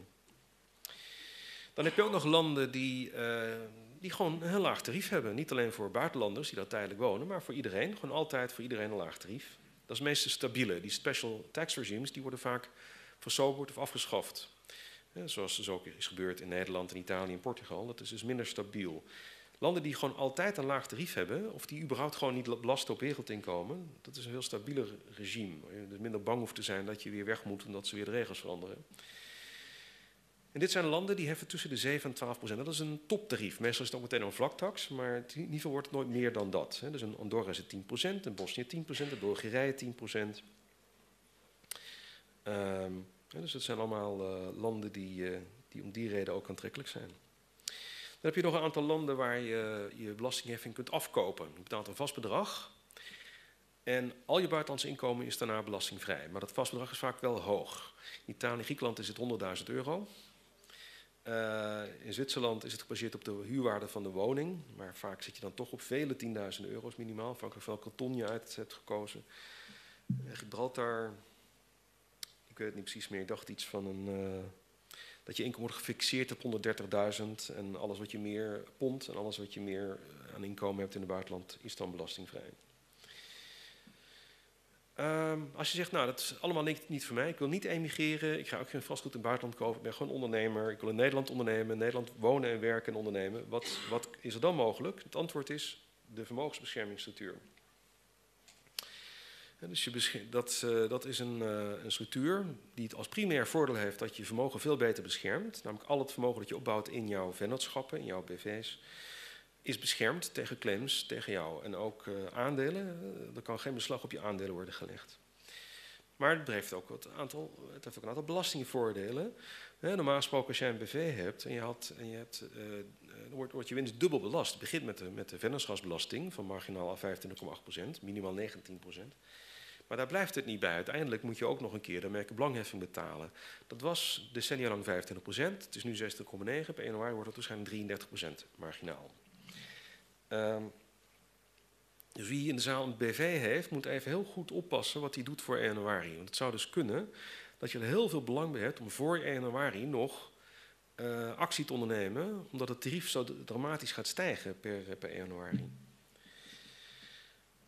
Met de juiste structuur gaat het naar nul. Het kan niet met terugwerkende kracht, wel duidelijkheid. Dus alles wat je hebt opgebouwd in je BV, jammer. Daar daarvoor is het te laat. maar als je dus nog gaat ondernemen, je gaat nog winst maken, je gaat nog vermogen opbouwen.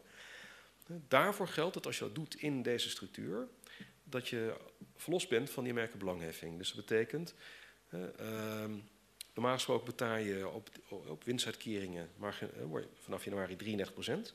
Dat gaat naar nul.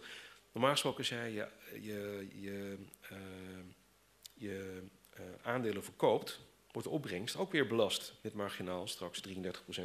Dat gaat in deze structuur naar nul. Dus wat blijft er dan over? Dat is eigenlijk de vennootschapsbelasting op de winst. En als je het goed structureert, is dat 19%. Als je dat vergelijkt met een eenmanszaak of een VUF bijvoorbeeld, daar, wordt je winstbelast in box 1 en de waardestijging ook. En dat is marginaal 44%. Hè? Dus zowel op de winst als de waardestijging. Dat kan dus naar 19% over de winst en dat kan naar 0 voor betreft de waardestijging met deze structuur. Um, TBS-regeling, nou, als je bijvoorbeeld vastgoed vuurt aan je eigen BV, dan betaal je 44% over de huuropbrengst en de waardestijging. Dat kan ook uh, beter met deze structuur. Gebruik loonregeling, dus als jij werkt voor je eigen BV, een BV waarin je een merken belang hebt, een merken belang betekent 5% of meer van, uh, van de aandelen, uh, dan ehm, ja, dan, dan stelt de, de, inspecteur jouw loon vast. Meestal is het 51.000 euro, maar dat kan ook hoger zijn. Overigens, alles wat ik jullie vandaag vertel is allemaal in grote lijnen. Hè. Dus in grote lijnen klopt dat ongeveer, maar de belastingwetgeving is enorm complex. Zijn altijd uitzonderingen, uitzonderingen op uitzonderingen. En het verandert ook allemaal voortdurend.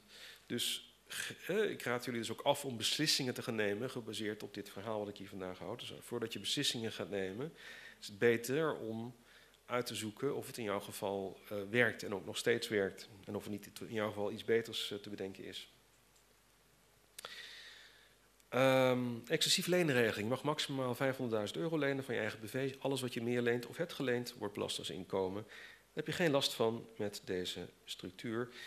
En uh, het is heel moeilijk om het omslagpunt te berekenen, waar, het omslagpunt waar, boven het lonend is, omdat het meer oplevert dan het kost. Uh, maar goed, dat is toch, in, toch relevant. Dus ik, uh, als ik een paar hele optimistische aannames doe, ligt het bij 20.000 euro jaarwinst. Is wel winstbegrip van een BV. Hè, dat is na aftrek van je eigen salaris. Zo ziet hij eruit. Hè, dus aan het hoofd van de structuur daar komt een, een stichting, maar geen stichting aan het Nederlands recht. Want die heeft een uitkeringsverbod. Die mag niets uitkeren, tenzij het sociale of ideële uh, uh, strekking is. Dus je richt die stichting in een ander land op, maar je gaat hem wel in Nederland inschrijven. In Nederland uh, gaat hij een, een onderneming drijven, in Nederland krijgt hij een BTW-nummer, een KVK-nummer, een loonbelastingnummer, een VPB-nummer enzovoort. Dus het wordt helemaal een Nederlandse stichting verder, alleen is niet opgericht naar Nederlands recht. Daaronder hang je een holding, daaronder hang je drie werkmaatschappijen. En uh, nou, die werkmaatschappijen die maken winst, betalen 19%, keren het uit aan de holding belastingvrij. En die keren het uit aan, de, aan die foundation, die stichting belastingvrij. En die kan het uitkeren aan de begunstigde. En dat kan, hè, mits je allemaal de juiste voorwaarden doet, kan het allemaal belastingvrij.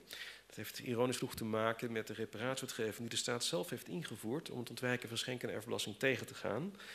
Dus uh, belastingontwijking is een, uh, ja, is, is een, is een ja, je zou het een, een spel kunnen noemen, maar het gaat niet met knikkers. Hè. Het gaat om zuur verdiend geld. Dus ik hou op zich niet van om het een spel te noemen, maar zo wordt het wel vaak genoemd. En wat je ziet is, um, hè, zolang er hoge belastingen zijn, zijn er mensen zoals ik die mensen helpen om die hoge belastingen te ontwijken. En dan komt af en toe reparatiewetgeving. Hè. Dus de, wat er vaak gebeurt is, de fiscus vecht het aan, de fiscus verliest. Gaat een hoge beroep, verliest weer. Gaat een cassatieberoep, verliest weer. Dan gaan ze lobbyen bij de politiek om de wetgeving te veranderen. Maar dat is vaak een traag proces. Er gaat vaak heel veel, gaan heel veel jaren overheen. Uh, en uh, dat gaan ze ook alleen maar doen als veel te veel mensen er gebruik van maken, zodat ze veel te veel geld kost. En uh, nou wordt de wetgeving veranderd en dan zijn mensen als ik weer gezet. Dan moeten wij weer op zoek naar nieuwe, nieuwe maas in de nieuwe wet. Die vinden we meestal ook wel. Dus meestal is het, is een, is, kan een groot deel van het voordeel behouden blijven, meestal niet alles. Maar soms zijn er ook nieuwe maas en nieuwe wetten die vroeger niet waren. En dit is er een voorbeeld van. Um, goed. Nou, de, aan het hoofd staat dus een, een, een, een, een stichting. Uh, in het Engels foundation, een private foundation. Soms kan een trust ook werken. En daarmee kun je dit soort voordelen bereiken. De reden dat het zo goed werkt als vermogensbeschermingsmiddel is omdat je geen eigenaar bent. Een stichting heeft namelijk geen eigenaar. Je bent wel begunstigd van die stichting, maar dan ben je nog geen eigenaar. Een begunstigde is iemand die een blote verwachting heeft dat hij ooit eens een keer in de toekomst een schenking zal gaan ontvangen uit het vermogen van die stichting. Maar het vermogen van die stichting kan daarom geen beslag worden gelegd op basis van een claim tegen die begunstigde. En dat geldt dus ook voor al het vermogen dat opgebouwd in de onderliggende vennootschappen. En dat daarom, dat, is heel kort samenvat hoe dit, uh, hoe dit werkt. Um, het is wel zo dat uh, de inspecteur dit ziet als agressief. Die, is daar niet blij, die wordt daar niet blij van. Dit zijn precies de soort structuren waar in het verleden de inspecteur dus, dus uh, van is, uh, heeft gecorrigeerd. waarover is geprocedeerd, waarbij de fiscus steeds opnieuw verliest. Hè. Verliest bij de rechtbank, verliest bij het hof, verliest bij de Hoge Raad. En, en, als dan te veel mensen het gaan doen. Als de Hoge Raad een structuur accordeert, dan gaan natuurlijk veel meer mensen dat doen. Als dat dan te lang duurt, dan gaan ze weer broeden op nieuwe wetgeving. Dat is eigenlijk hoe het proces werkt. Um, en dat kan hier dus ook gebeuren. Uh, maar goed, er is natuurlijk steeds meer jurisprudentie die, die zegt dat die structuur werkt. Um, er is wel altijd één risico met dit soort structuren. Dat is niet groot, maar het is er wel. En dat is dat de inspecteur zegt... oké, het is niet verboden, het is niet strafbaar... je hebt geen enkele wet of regel overtreden... maar ga toch heffen, alsof de constructie niet bestond. Op basis van een vrouws. En dat mag hij doen als een aantal voorwaarden is voldaan... Als, als, er, als, als, het doorslaggevende reden is geweest om dit op te zetten, is het verijdelen van belasting. Nou, dit geval is dat natuurlijk niet zo, dat is het beschermen van vermogen. Maar, hè, als de inspecteur zou kunnen aantonen dat dat zo is, dan heeft hij, één, heeft hij één voorwaarde voldaan. Hij moet ook aantonen dat, uh, dat de transactie of constructie in strijd is met doel en strekking van de wet. Nou, dat is dan niet zo heel gemakkelijk. Uh, en, uh, en hij moet dan ook nog aantonen dat het eigenlijk geen, verder geen reële betekenis heeft. Dat het eigenlijk alleen maar een soort trucje is, wat, wat, verder totaal zinloos is, alleen maar omdat er belastingvoordeel mee wordt bereikt. Nou, een voorbeeld van vrouw Slegers is, het waren twee mannen die wilden met elkaar een transactie doen. En die gingen voor één dag een geregistreerd partnerschap aan. ze gingen niet trouwen, maar een geregistreerd partnerschap gingen ze aan.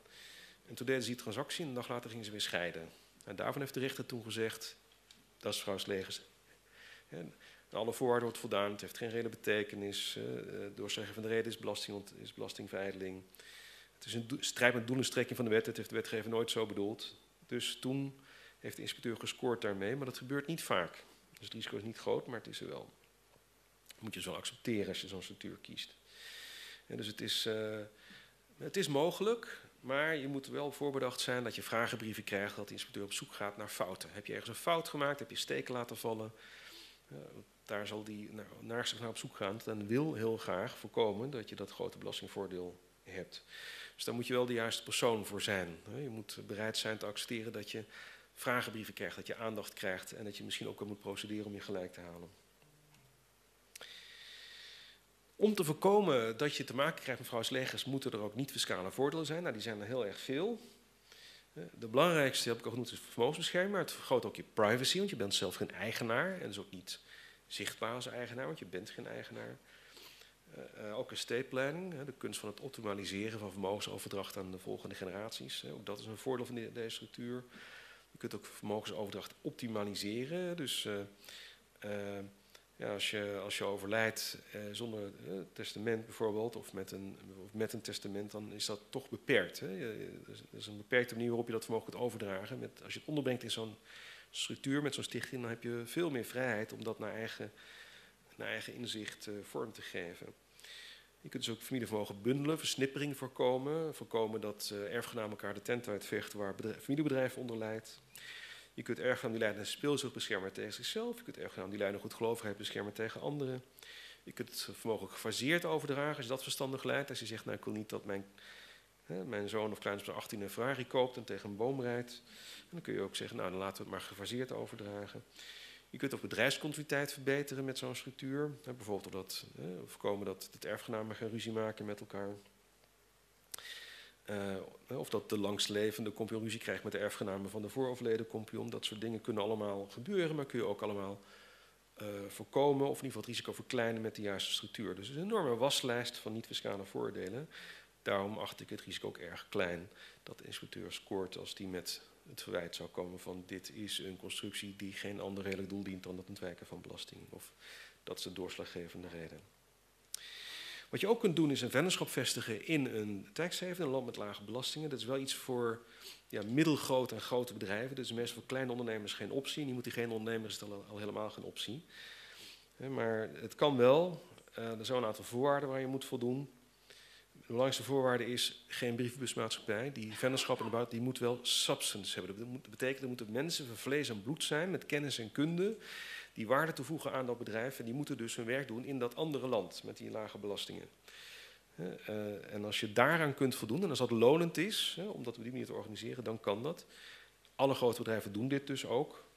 Uh, middelgrote bedrijven doen het meestal ook. Kleine bedrijven is het vaak zo dat het meer kost dan het oplevert, dus die doen het meestal niet.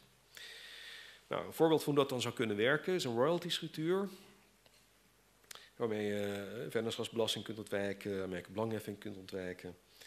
En ook nog een aantal andere belastingen kunt ontwijken. Nou, dat zou je als volgt kunnen doen. je, hebt, uh, je klanten die betalen royalties, je verkoopt bijvoorbeeld licenties, uh, je verkoopt software bijvoorbeeld. Die klanten betalen zijn license fees, betalen royalties voor die software. Nou, die, betalen, die die royalties aan een uh, vennootschap in Nederland. Die, en, en, die, en die vennootschap die noemen we een, een royalty conduit company. Die royalties blijven niet en die stromen weer door, in dit geval naar Malta. Uh, want daar zit de vennootschap die eigenaar is van het intellectueel eigendom. Die is eigenaar van de software bijvoorbeeld. Of van het patent of uh, van andere copyrights.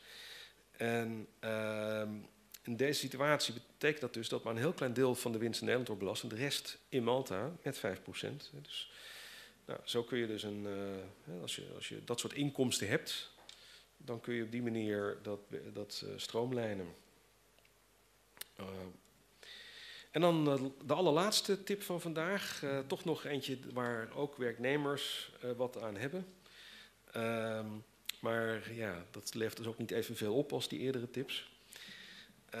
en dat is de Youngtimer-regeling. Youngtimer dat is een auto die, die 15 jaar oud is of ouder. En ehm,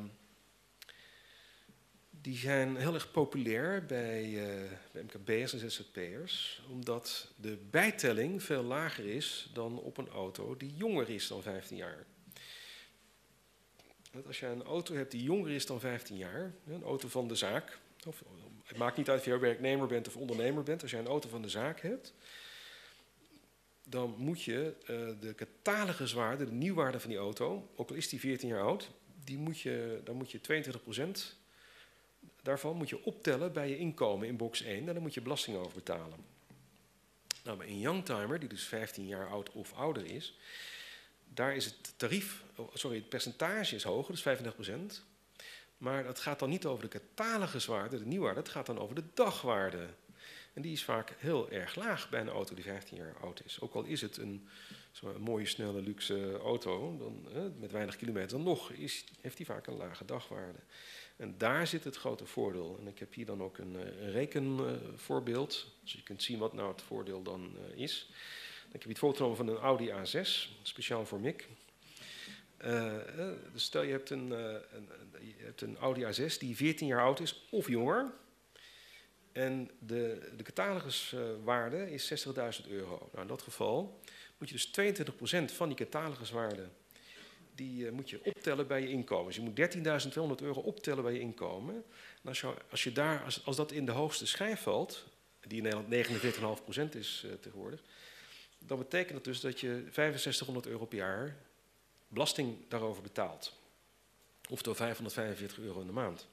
Maar als je nou een Audi A6 koopt die 15 jaar oud is, die een dagwaarde heeft van 6000 euro, dan is jouw bijtelling 35% van 6000 euro. Dat is 2100 euro.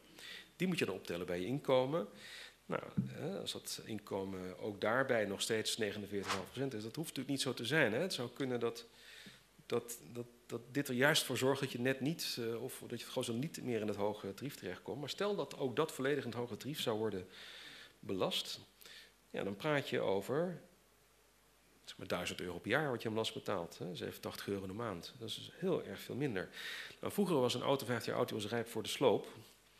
Maar dat is niet meer zo. Hè? Tegenwoordig kun je een auto kopen die 15 jaar oud is, die nog steeds ja, heel lekker rijdt, die heel goed is, een hoge kwaliteit heeft. Je kunt in veel van die.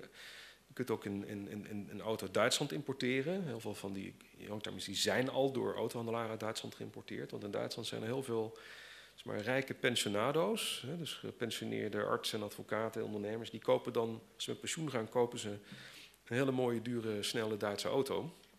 Maar ze rijden er bijna niet in, want ze zijn gepensioneerd. Dus die auto, die, die verkopen ze dan, als die 15 auto verkopen ze meer. Hij heeft nog steeds heel weinig kilometers gemaakt, maar ja, ze kunnen zich gemakkelijk permitteren nieuwe te kopen, dus dan gaan ze hem verkopen. Nou, Zo'n auto die is dus heel erg van een hele hoge kwaliteit, maar die dagwaarde is toch heel laag. Hè? Dus zo'n auto, daar kun je dus een enorm voordeel mee behalen als je, als je gebruik maakt van de youngtimer-regeling. En dat geldt dus niet alleen maar voor ondernemers, dat geldt ook voor werknemers. Dus als werknemer kun je gewoon tegen je werkgever zeggen: Ik hoef uh, mijn, uh, die auto van de zaak, ik hoef geen nieuwe, doe mij maar eentje die 15 jaar oud is. Dan betaal ik veel minder belasting over. Dat, uh, nou, als je dat kunt uh, onderhandelen met je werkgever, dat je dus een auto van de zaak krijgt die 15 jaar oud is, dan heb je, heb je dit voordeel ook. Daar hoef je geen ondernemer voor te zijn. Je komt alleen niet meer straks in de zero emission zones meer van 30 steden in Nederland. nou, dat, dat, dat, als dat een diesel is, heb je waarschijnlijk wel gelijk in. Maar Volgens mij is het zo dat zelfs 15 jaar geleden heel veel benzineauto's toch al uh, heel erg schoon waren. Dus ik, ik, weet, ik weet het eerlijk gezegd niet. Ja, alleen met een euro 5 of 6 kom je dan nog niet mee tot 2028. Dus dit is leuk, maar alleen voor privérijden op het platteland. Ja, nou goed. Je kunt, uh, d- dit- dit- je kunt ook eh, eh, twee auto's eh, van de zaak hebben. Nou, nee, maar eh, mijn vrouw en ik hebben alle twee een, eh, rijden wij in een youngtimer van de zaak. Dat, eh, dat mag gewoon. Dus we hebben al, alle twee dat, eh, dat, dat voordeel. Maar dat kan dus iedereen. Hè? Dus ieder ondernemer die kan, hè, die kan zeggen: ik neem twee auto's van de zaak.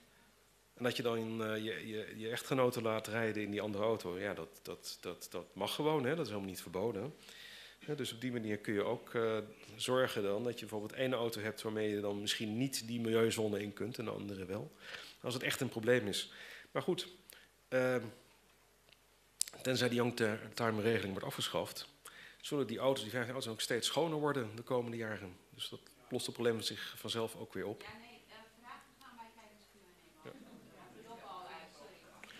Nou, dankjewel voor uw aandacht. Eh, als u meer wil weten, dan eh, kunt u mij vinden op eh, LinkedIn. Eh, en eh, straks.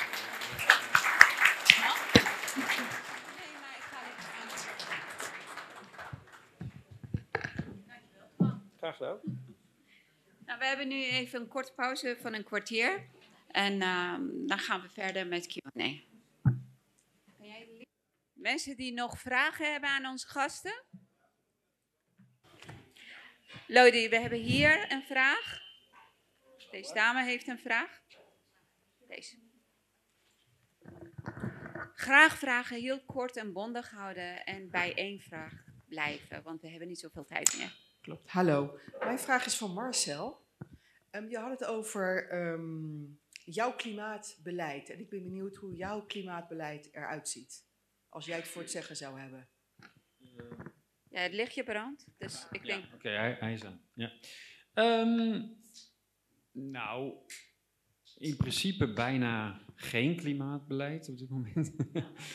Want ja, als er geen klimaatcrisis is, dan, dan heb je ook niet veel eh, beleid te voeren natuurlijk. Maar kijk, adaptatie is een no-brainer en is iets van alle tijden. Hè? Want het kan, het kan kouder worden, het kan warmer worden, het kan natter worden, het kan droger worden. Dus je moet, je moet altijd een bepaalde alertheid hebben en voorbereid zijn op dingen die kunnen gebeuren. Hè? Maar dat is een soort basis-adaptatiehouding.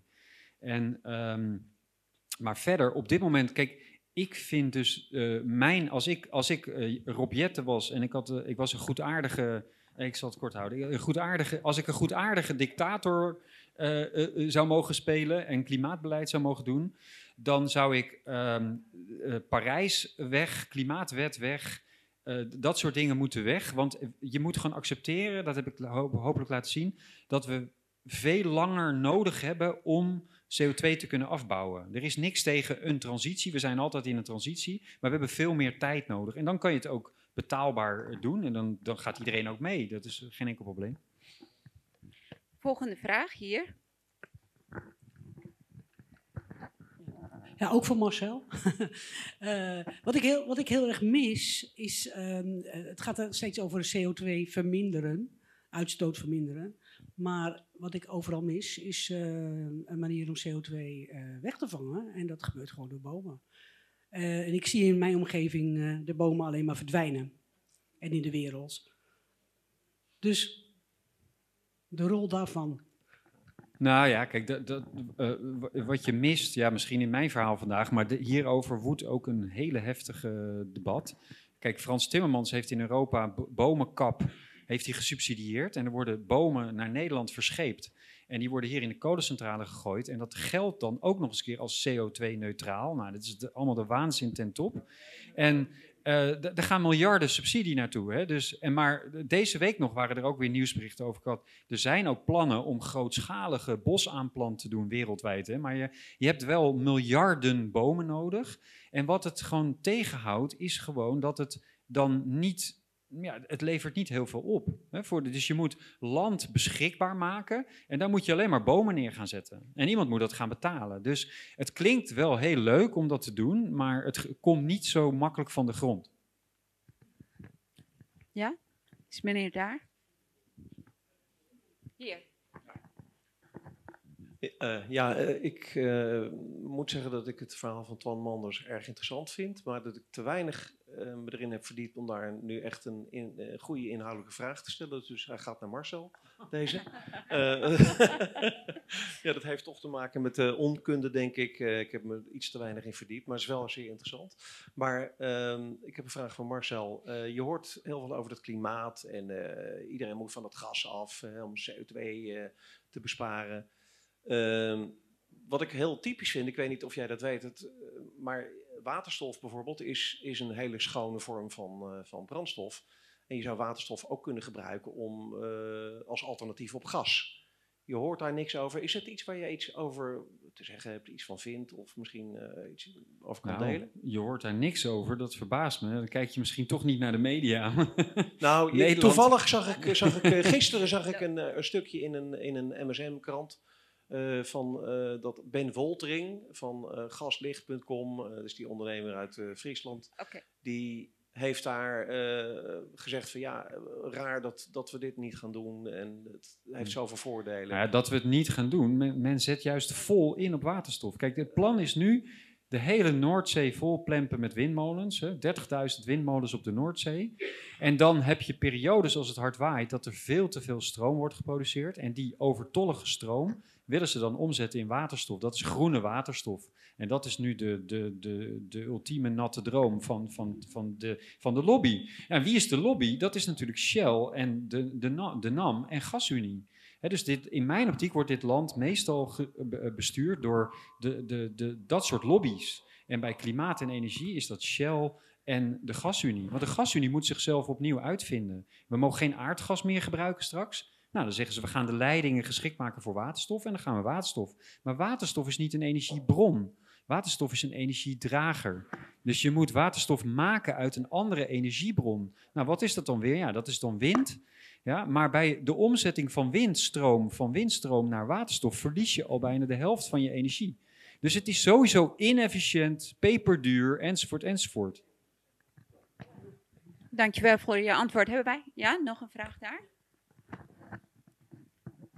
Dan eh, heb ik wel een vraag voor Twan. Eh, ik heb in het eh, BVNL eh, verkiezingsprogramma eh, eh, eh, Bitcoin voorbij zien komen. Eh, en volgens mij klopt het dat BVNL eh, Bitcoin als wettig betaalmiddel wil invoeren. Eh, hoe zien jullie dat voor jullie? Hoe, hoe gebeurt dat? Hoe, hoe zouden jullie dat doen? Ja, nou toen Wiebel Vagen me heeft gevraagd om op de lijst van BVNL te staan, toen heb ik eh, gezegd, nou, ik vind het eer dat je me vraagt en ik overweeg het serieus. Maar eh, ja, ik heb natuurlijk ehm, al sinds eh, 1993 heb ik, eh, ben ik actief in de libertarische beweging en heb ik eh, dus al die jaren mijn libertarische boodschap uitgedragen. En ik ga daar helemaal niets van terugnemen. Zei nee, natuurlijk niet, dat wacht ook helemaal niet. Nou, dat is mooi. Ik zei, niet alleen ga ik niets terugnemen, maar ik ga er ook niet mee ophouden. Ik ga er gewoon mee door. Toen zei ja, natuurlijk, hè, dat spreekt voor zich. Zei ik, en stel dat ik gekozen word tot Kamerlid, niet alleen hou, ga ik me niet houden aan een, eh, een, een verkiezingsprogramma of zo, daar ga ik me niet aan committeren. Dat had hij ook al gezegd, dat is prima. Maar ik ga ook niet me houden aan een fractiediscipline of iets dergelijks. Ik, ik, zal stemmen volgens mijn eigen principes. Toen zei Natuurlijk, zonder lastige ruggespraak, zo staat het in de grondwet. Dus ik, eh, ik, ik voel mij ook niet geroepen om per se het verkiezingsprogramma van BVNL te, te verdedigen of, of toe te lichten. Eh, dus de, de, de afspraak Wieberen is, ik, ik blijf gewoon mijn eigen eh, ideeën uitdragen. En mijn idee is dat er überhaupt geen wettige middelbetaalmiddelen zou moeten zijn. Er zou een volledige scheiding moeten komen van staat en het geldwezen. De staat zou daar op geen enkel meer mee, moeten bemoeien zodat alle mensen zelf kunnen bepalen wat zij als geld willen gebruiken. En als zij goud willen gebruiken, of zilver, of bitcoin, of zout, of, eh, of, de, of de dollar, of, de roebel. Dat moet iedereen helemaal zelf weten. Dat is geen taak voor de overheid om daar enige rol in te spelen. Er moet gewoon een volledig vrije concurrentie zijn tussen mensen om zelf te bepalen wat zij als een, eh, als een, als een goed ruilmiddel zien. Eh, En het, is juist, eh, het probleem is nu juist dat de overheid eh, een dikke vinger in de pap heeft. Hè? Dat de overheid een enorme invloed heeft eh, op eh, welk, wat mensen gebruiken als geld. Dat is eigenlijk de bron van heel erg veel euvel. Ik denk dat het zelfs de bron is van heel veel oorlogen. Want eh, toen er nog een gouden standaard was, eh, toen, eh, toen was oorlog voeren heel erg duur. Want dan moest de staat dus aan goud zien te komen om oorlog te voeren. Maar het was niet zo makkelijk om aan meer goud te komen in tijden van de oorlog. Dus wat je ziet is dat de staat juist heel erg gemotiveerd is geweest om die goudstandaard los te laten en af te schaffen.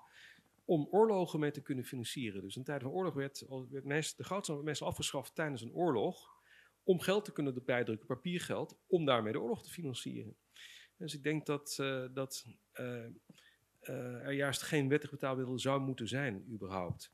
Als het er dan toch is, hè, dat, is dan, dat is dan een vraag van, ja, is het misschien wel een stap in de goede richting? Nou, El Salvador heeft het gedaan, hè, die hebben de bitcoin als wettig betaalmiddel ingevoerd.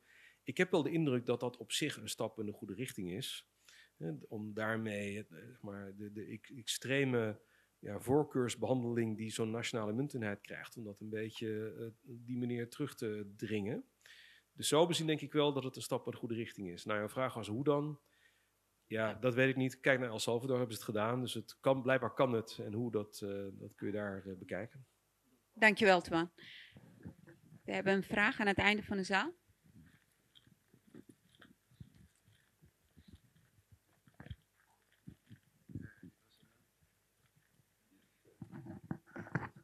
Ja, ik heb een eh, vraag aan eh, Twan. Ehm, ik werk zelf als eh, freelancer. Ik verhuur mezelf als eh, ja, ervaren klusjesman. En ik vroeg me af of hij nog eh, ideeën heeft over eh, belastingontwijking als, eh, als klein ondernemer. Ik heb natuurlijk, ik draag geen BTW af, maar ik heb wel te maken natuurlijk met inkomstenbelasting. Ehm, of hij daar nog tips voor heeft. Ja, nou wat ik daar straks al zei, belastingontwijking kost geld. Dat moet je eerst terugverdienen om netto voordeel te behalen. En helaas is het zo dat de staat de afgelopen decennia de belastingontwijking steeds moeilijker heeft gemaakt. En daarmee steeds duurder heeft gemaakt, zodat die grens eh, eh, ook steeds hoger wordt. Eh, dus ik, ik, ik heb niet onmiddellijk een gouden tip. Anders dan wat ik vandaag al gezegd heb. Dus de youngtime-regeling, die kan ik je aanbevelen. Dus als je een auto van de zaak neemt, dan, die 15 jaar oud is, dan zijn alle autokosten aftrekbaar. Dus ook alle privé gemaakte autokosten, alle privé gereden brandstof, is allemaal aftrekbaar.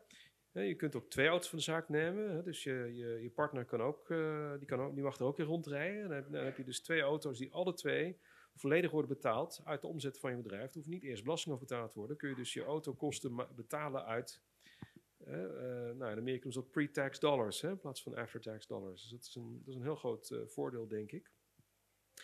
Nou, verder, als je vermogen opbouwt, vastgoed in het buitenland kopen. Nou, die tip heb ik ook al gegeven.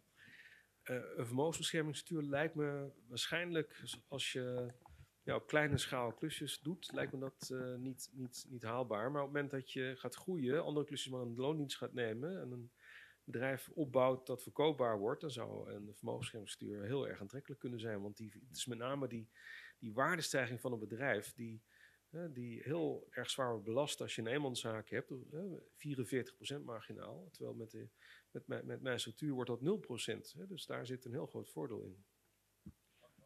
Dankjewel, Twan. Ene laatste vraag. We hebben daar een. eh, en de laatste vraag ga ik stellen aan eh, Marcel.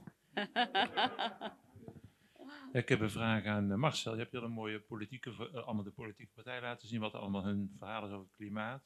Maar ik mis een hele discussie in de politiek, en misschien zie je het op de achtergrond. Het gaat eigenlijk veel meer om het eh, milieu in de, in de wereld. De milieubelasting Die is toch eigenlijk veel belangrijk dan het klimaatprobleem. Ik hoor er niks meer over. Ja. bent wel helemaal in slaap gevallen bij het woord milieu. Nee. Ehm, nee, dat klopt. Kijk, nu is, eh, dat zie je ook, eh, Milieudefensie. Hè, Milieudefensie, eh, de, de, de vereniging Milieudefensie, die is nu ook helemaal alleen maar klimaat. Dus ik heb al opgezegd van, ze kunnen zich beter omdopen tot klimaatdefensie. Hè. Ik heb vanuit mijn stichting geprobeerd om mee te doen aan de rechtszaak tussen Milieudefensie en Shell. is niet gelukt, we zijn afgewezen door de rechter. Maar Ehm, milieu is dus nu inderdaad weg. Klimaat is nu hip, sexy.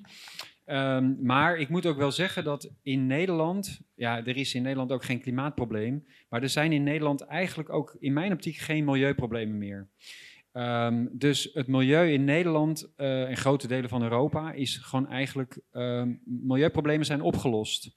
Betekent niet dat het volledig schoon is, hè, laat dat even wel wezen.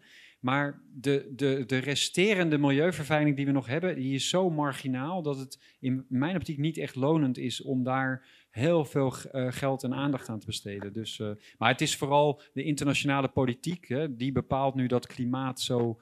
Uh, nou ja, wij hebben stikstof, hè. we hebben natuurlijk het nationale stikstofcrisis. dus een, een ander, in mijn optiek gecreëerd probleem. Het is ook niet echt een bestaande crisis. Dus, en mijn vraag aan jou, we horen heel veel over klimaatasielzoekers, klimaatvluchtelingen.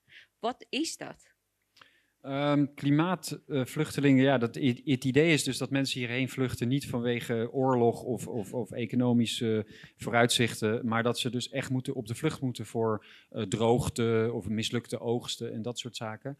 Maar uh, ja, zelfs veel linkse onderzoekers die geven aan dat, uh, dat op dit moment bestaan die mensen helemaal niet. Ik bedoel, er zijn helemaal geen, er bestaan geen klimaatvluchtelingen. Maar het is wel zo dat, dat, dat, kijk, als straks, stel dat alle oorlogen voorbij zijn en er komen nog steeds mensen hier uit Afrika of zo, dan gaat Jesse Klaver of zo, die gaat zeggen, ja, maar dat zijn allemaal klimaatvluchtelingen. Dus het, het is wel een iets wat politiek natuurlijk heel uh, gebruikt kan worden. Maar als je, als, je, als je kijkt in de wetenschappelijke literatuur, dan wordt er wel door de Verenigde Naties gezegd, honderden miljoenen klimaatvluchtelingen en zo, maar die zijn er helemaal niet, die bestaan helemaal niet.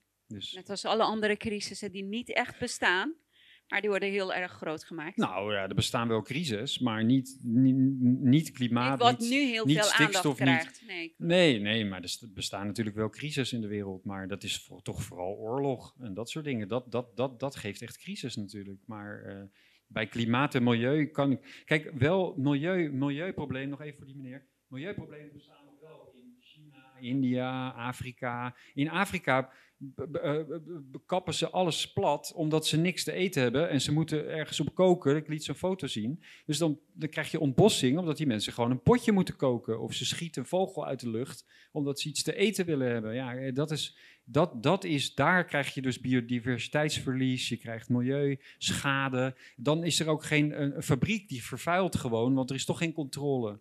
Weet je wel, dus er is in de wereld echt nog wel milieuproblematiek, maar in het overgeorganiseerde uh, West-Europa nauwelijks meer. Dus. Dankjewel. Um, nou, ik heb een klein.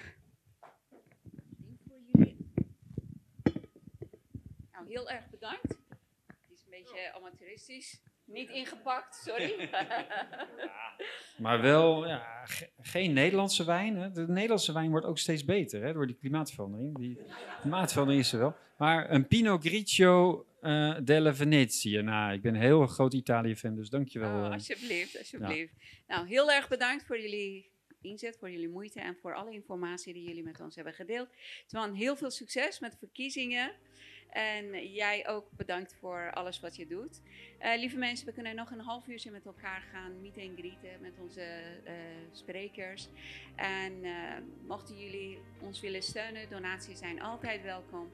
En ik zie jullie heel graag volgende keer hier bij Café Welsmers.